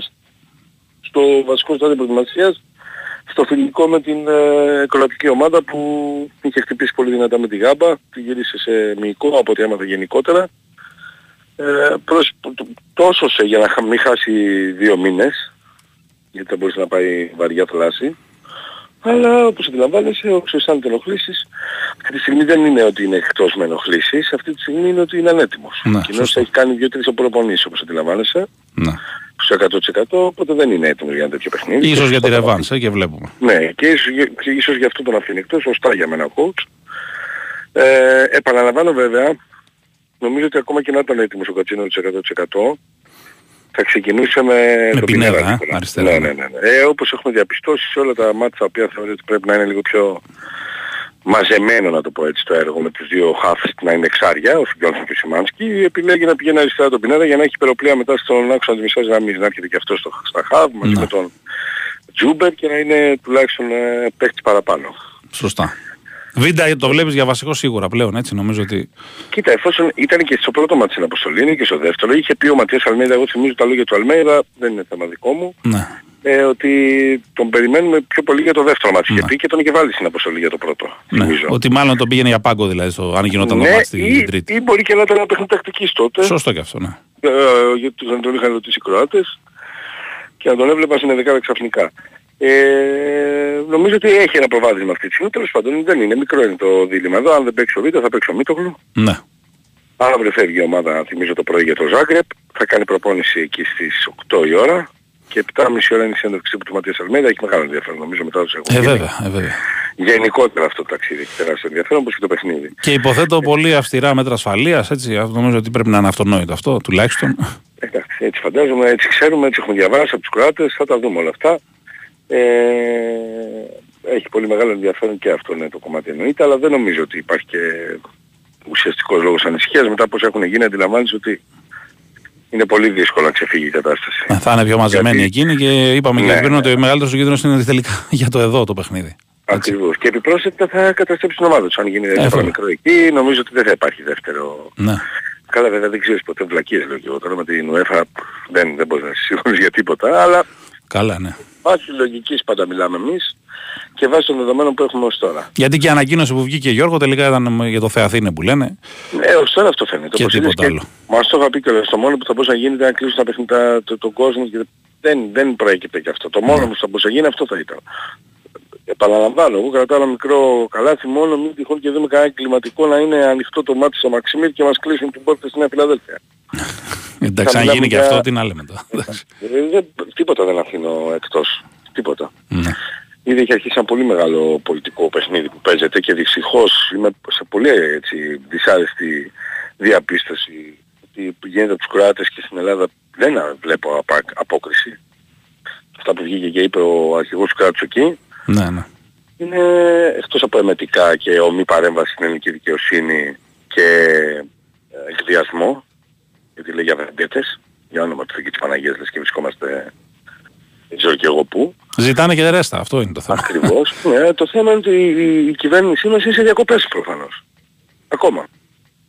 Δεν υπάρχει καμία επίσημη αντα- απάντηση του ελληνικού κράτους. Βγήκε μια ανακοίνωση έτσι από το, το, το, το γραφείο του Πρωθυπουργού ότι δεν θα μας υποδείξετε πώς θα λειτουργούμε στην Ελλάδα και στους νόμους μας. Τίποτα. ε, έχει περάσει τουλάχιστον κοντά στις 24 ώρες από αυτή την τοποθέτηση. Ε, τουλάχιστον τροπή γιατί είναι επαναλαμβανόμενα τα εγκληματικά λάθη που κάνει στην, ε, στο κράτος πολιτείας, η επιχειρησιακά η ελληνική αστυνομία. Ναι. Τώρα, φτάσουν τώρα το πια. έχουν γυρίσει το έργο εκεί, Γιώργο, και λένε ότι δεν θα έχουν δίκαια δίκη εδώ πέρα οι Κροάτες, ότι κινδυνεύει η ασφάλειά τους στις φυλακές ότι αν μείνουν εδώ πέρα Μμ. και, και Δεν μας εκεί πάνε να το αφορά. γυρίσουν. Δεν μας αφορά. Όταν, όπως το λένε σκημάσαι στο Ναι. Καλά, στο- αυτή. Φάνεστατα. Δεν ξέρω τι θα γίνει στις φυλακές και τι δεν θα γίνει. Δεν ε, με αφορά. Δεν θυμάμαι να γίνονται και τρελά πράγματα στις φυλακές σε επίπεδο ενώ να έχουμε μάθει πλέον εδώ και χρόνια. Να έχουμε ακούσει για άσχημες ενέργειες που αφαιρούν ζωές ας πούμε, όπως έγινε εδώ. Δηλαδή εδώ έχουμε μιλάμε το ίστατο, τη δολοφονία. Ε, ε, από εκεί πέρα όμως ε, δεν καταλαβαίνω τι αξιώνεται από το, από το κράτος της Κροατίας. Δηλαδή τι να γίνει. Ναι. Δεν κάνανε δολοφονία, εδώ τι να κάνουμε. Τους δώσεις στείλουμε εκεί να τους πάνε σε εξοχικό για διακοπές, στο σπίτι, ξέρω εγώ πώς το βλέπουμε. Πού θα δικαστούν εκεί, για δολοφονία στην Ελλάδα θα δικαστούν εκεί; Δεν είναι πράγματα τα οποία, ε, ξαναλέω, ε, πηγαίνουμε εμείς να μιλάμε κακώς. Έπρεπε να, ε, αυτή τη στιγμή εγώ έπρεπε να βγω και να αποηθεώνω την ελληνική κυβέρνηση, τον Πρωθυπουργό και όλους τους ανθρώπους που θα είχαν απαντήσει αποστομωτικά στην ε, ε, εμετική παρέμβαση του ομολόγου τους στην Κροατία. Αλλά δεν υπάρχει τίποτα. Δεν- Δεν τον ενδιαφέρει κανένα φαίνεται. Και βέβαια επειδή έχει γραφτεί και έχει υποθεί πολλή συζήτηση, έχει ξεκινήσει για την ε, πολύ καιρό πριν προγραμματισμένη συνάντηση του Πρωθυπουργού με τον Τζεφερίν και όχι λόγω του περιστατικού. Δεν είμαστε κοθόνια, έτσι, εδώ ζούμε. Ξέρουμε ότι το 16 υπάρχει το Super Cup, έτσι. Είναι λίγο ε, κοροϊδία να μας λένε ότι έγινε.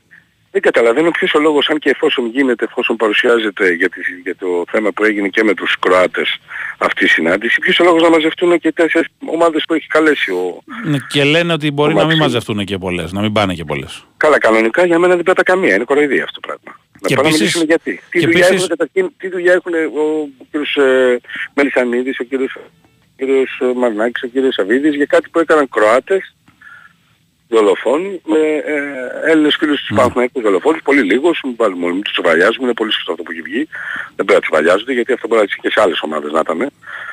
Ε, τι δουλειά έχουν οι πρόεδροι, να κάνουν τι οι πρόεδροι. Ναι. Και Να δεν κλείθηκε και κλείσουν του τα Άρη, σύνορα. ας πούμε, έτσι, που είχαν νεκρό οι άνθρωποι. Δηλαδή, αν Ακριβώς. ένας λόγος ακόμα επιπλέον να Ακριβώς, καλέσεις ναι. είναι γι' αυτό. Ε, αυτό είναι πασιφανές ότι ήταν ε, μια κίνηση που είχε γίνει από πριν, παιδιά. Τώρα το είναι πασιφανές αυτό. Και απλά για να δικαιολογήσουμε το γεγονός ότι απουσιάζει η κυβέρνηση όλο αυτό το διάστημα, όλες αυτές τις μέρες, είμαστε είναι κοφαντικοί η σιωπή τους. Δηλαδή προκαλεί πολύ έτσι εκνευρισμό αυτές για όλο αυτό που έχει γίνει. Ε, έπρεπε να γίνει κάτι και επικοινωνιακά όμως δεν είναι δυνατόν τώρα με, με, με θύμα να, να, να παίζουμε επικοινωνιακά παιχνίδια στη, στο ποδόσφαιρο. ας πούμε. Δεν, δεν έχει κανένα νόημα. Τέλος πάντων, ε, ε, έχουμε πολύ δύσκολο έργο μπροστά με να περάσουν αυτές τα δύο 24 να δούμε τι θα γίνει στο Ζάγκρεπ. Να μπορέσει να ανταποκριθεί η ομάδα αγωνιστικά είναι πάρα πολύ σημαντικό και αυτό. Έχει περάσει σε τρίτη, το τέταρτη μήνα είναι πολύ λογικό και απόλυτα δικαιολογημένο, αλλά ε, νομίζω ότι είναι πάρα πάρα πολύ ουσιαστικό γιατί ε, υπάρχει και ένας επιπλέον λόγος για την ΑΕΚ να ε, α- ανταποκριθεί αγωνιστικά πλέον. Ε, ο Ματίας Αλμέδα νομίζω εκεί ποντάρουμε όλοι και η ομάδα νομίζω ότι εκεί ποντάρει στο γεγονός ότι θα προετοιμάσει πραγματικά τους παίχτες του για μια πολύ μεγάλη μάχη και, τέτοι, και έτσι θα είναι έτοιμοι οι παίχτες του μέσα στο χορτάρι. Δηλαδή μας έχει συνηθίσει να ανταποκρίνεται απόλυτα σε συνθήκες πολύ δύσκολες η ΑΕΚ Ναι. και που θα πρέπει να δουλευτεί από τον προπονητή της. Νομίζω ότι σε αυτό το κομμάτι έχει πάρει άριστα ο Αργεντίνος τεχνικός τόσο ή άλλως όλη την προηγούμενη χρονιά. Μακάρι να γίνει και τώρα. Είναι πάρα πολύ σημαντικό παιχνίδι τους ή άλλως έξω από το τι έχει συμβεί πριν και από πριν το λέγαμε ένα παιχνίδι το οποίο επ- επαναλαμβάνει και υπενθυμίζει γιατί δεν είναι το φαβορεί. Πρέπει να κάνει μια υπέρβαση αγωνιστική για να μπορέσει να ξεπεράσει αυτό το εμπόδιο και να φτιάξει το μέλλον της και ευρωπαϊκά για το ομίλους Champions League. Και σίγουρα έχει αποπροσανατολιστεί περισσότερο και από τους Κροάτες από όλη αυτή την ιστορία. Ή κινδυνεύει να αποπροσανατολιστεί, να το πω καλύτερα, γιατί δεν ξέρουμε τι εικόνα θα παρουσιάσει η ομάδα. Έτσι. Ναι, σίγουρα είναι επηρεασμένοι όλοι, σίγουρα. Ε, Ξαναλέω, το θέμα είναι να μπορείς να του κάνεις κίνητρο αυτό. Αν μπορείς, δεν είναι εύκολο. Έτσι. Εμείς ζητάμε πράγματα βέβαια, τώρα τα βέβαια. οποία είναι εξωαγωνιστικά. Θέλουμε δηλαδή άνθρωποι που θα δουλέψουν σε όλο το κομμάτι που αφορά το πνευματικό να είναι... Ε, ναι. Οι άνθρωποι παίζανε την Τρίτη και, τη, Δευ- και την Παρασκευή πήγαν σε κηδεία τώρα. Τι να λέμε, σε Ακριβώς. κηδεία 29χρονο Ακριβώς. Φιλάθλου. Τι να λέμε τώρα. Ακριβώς αυτό. Και με τον τρόπο που έγινε και με τα Ε, βίντεο βέβαια. που έχουν δει και όλοι αυτοί και με τις εξελίξεις που έχουν διαβάσει όλοι αυτοί. Γιατί δεν είναι σε άλλο κόσμο και σε άλλο πλανήτη. Όχι, όχι, ίσα ίσα είναι ο και δεσμό δύσκολα. ομάδας κόσμου τόσο έντονος που όλα αυτά περνάνε. Ακριβώς. Και ο χώρος Υπάρχουν που έγινε όλο πρόσωπα, αυτό. πρόσωπα πρέπει να του διαχειριστούν και παραπάνω όπως είναι ο Βίντα Συγκροάτης και, είναι και είχε παίξει και στη Δυνάμο Ζάγκρεπ. Είναι, είναι πολλά μέσα στο κομμάτι που πρέπει να δουλεύεις και να διαχειρίζεσαι.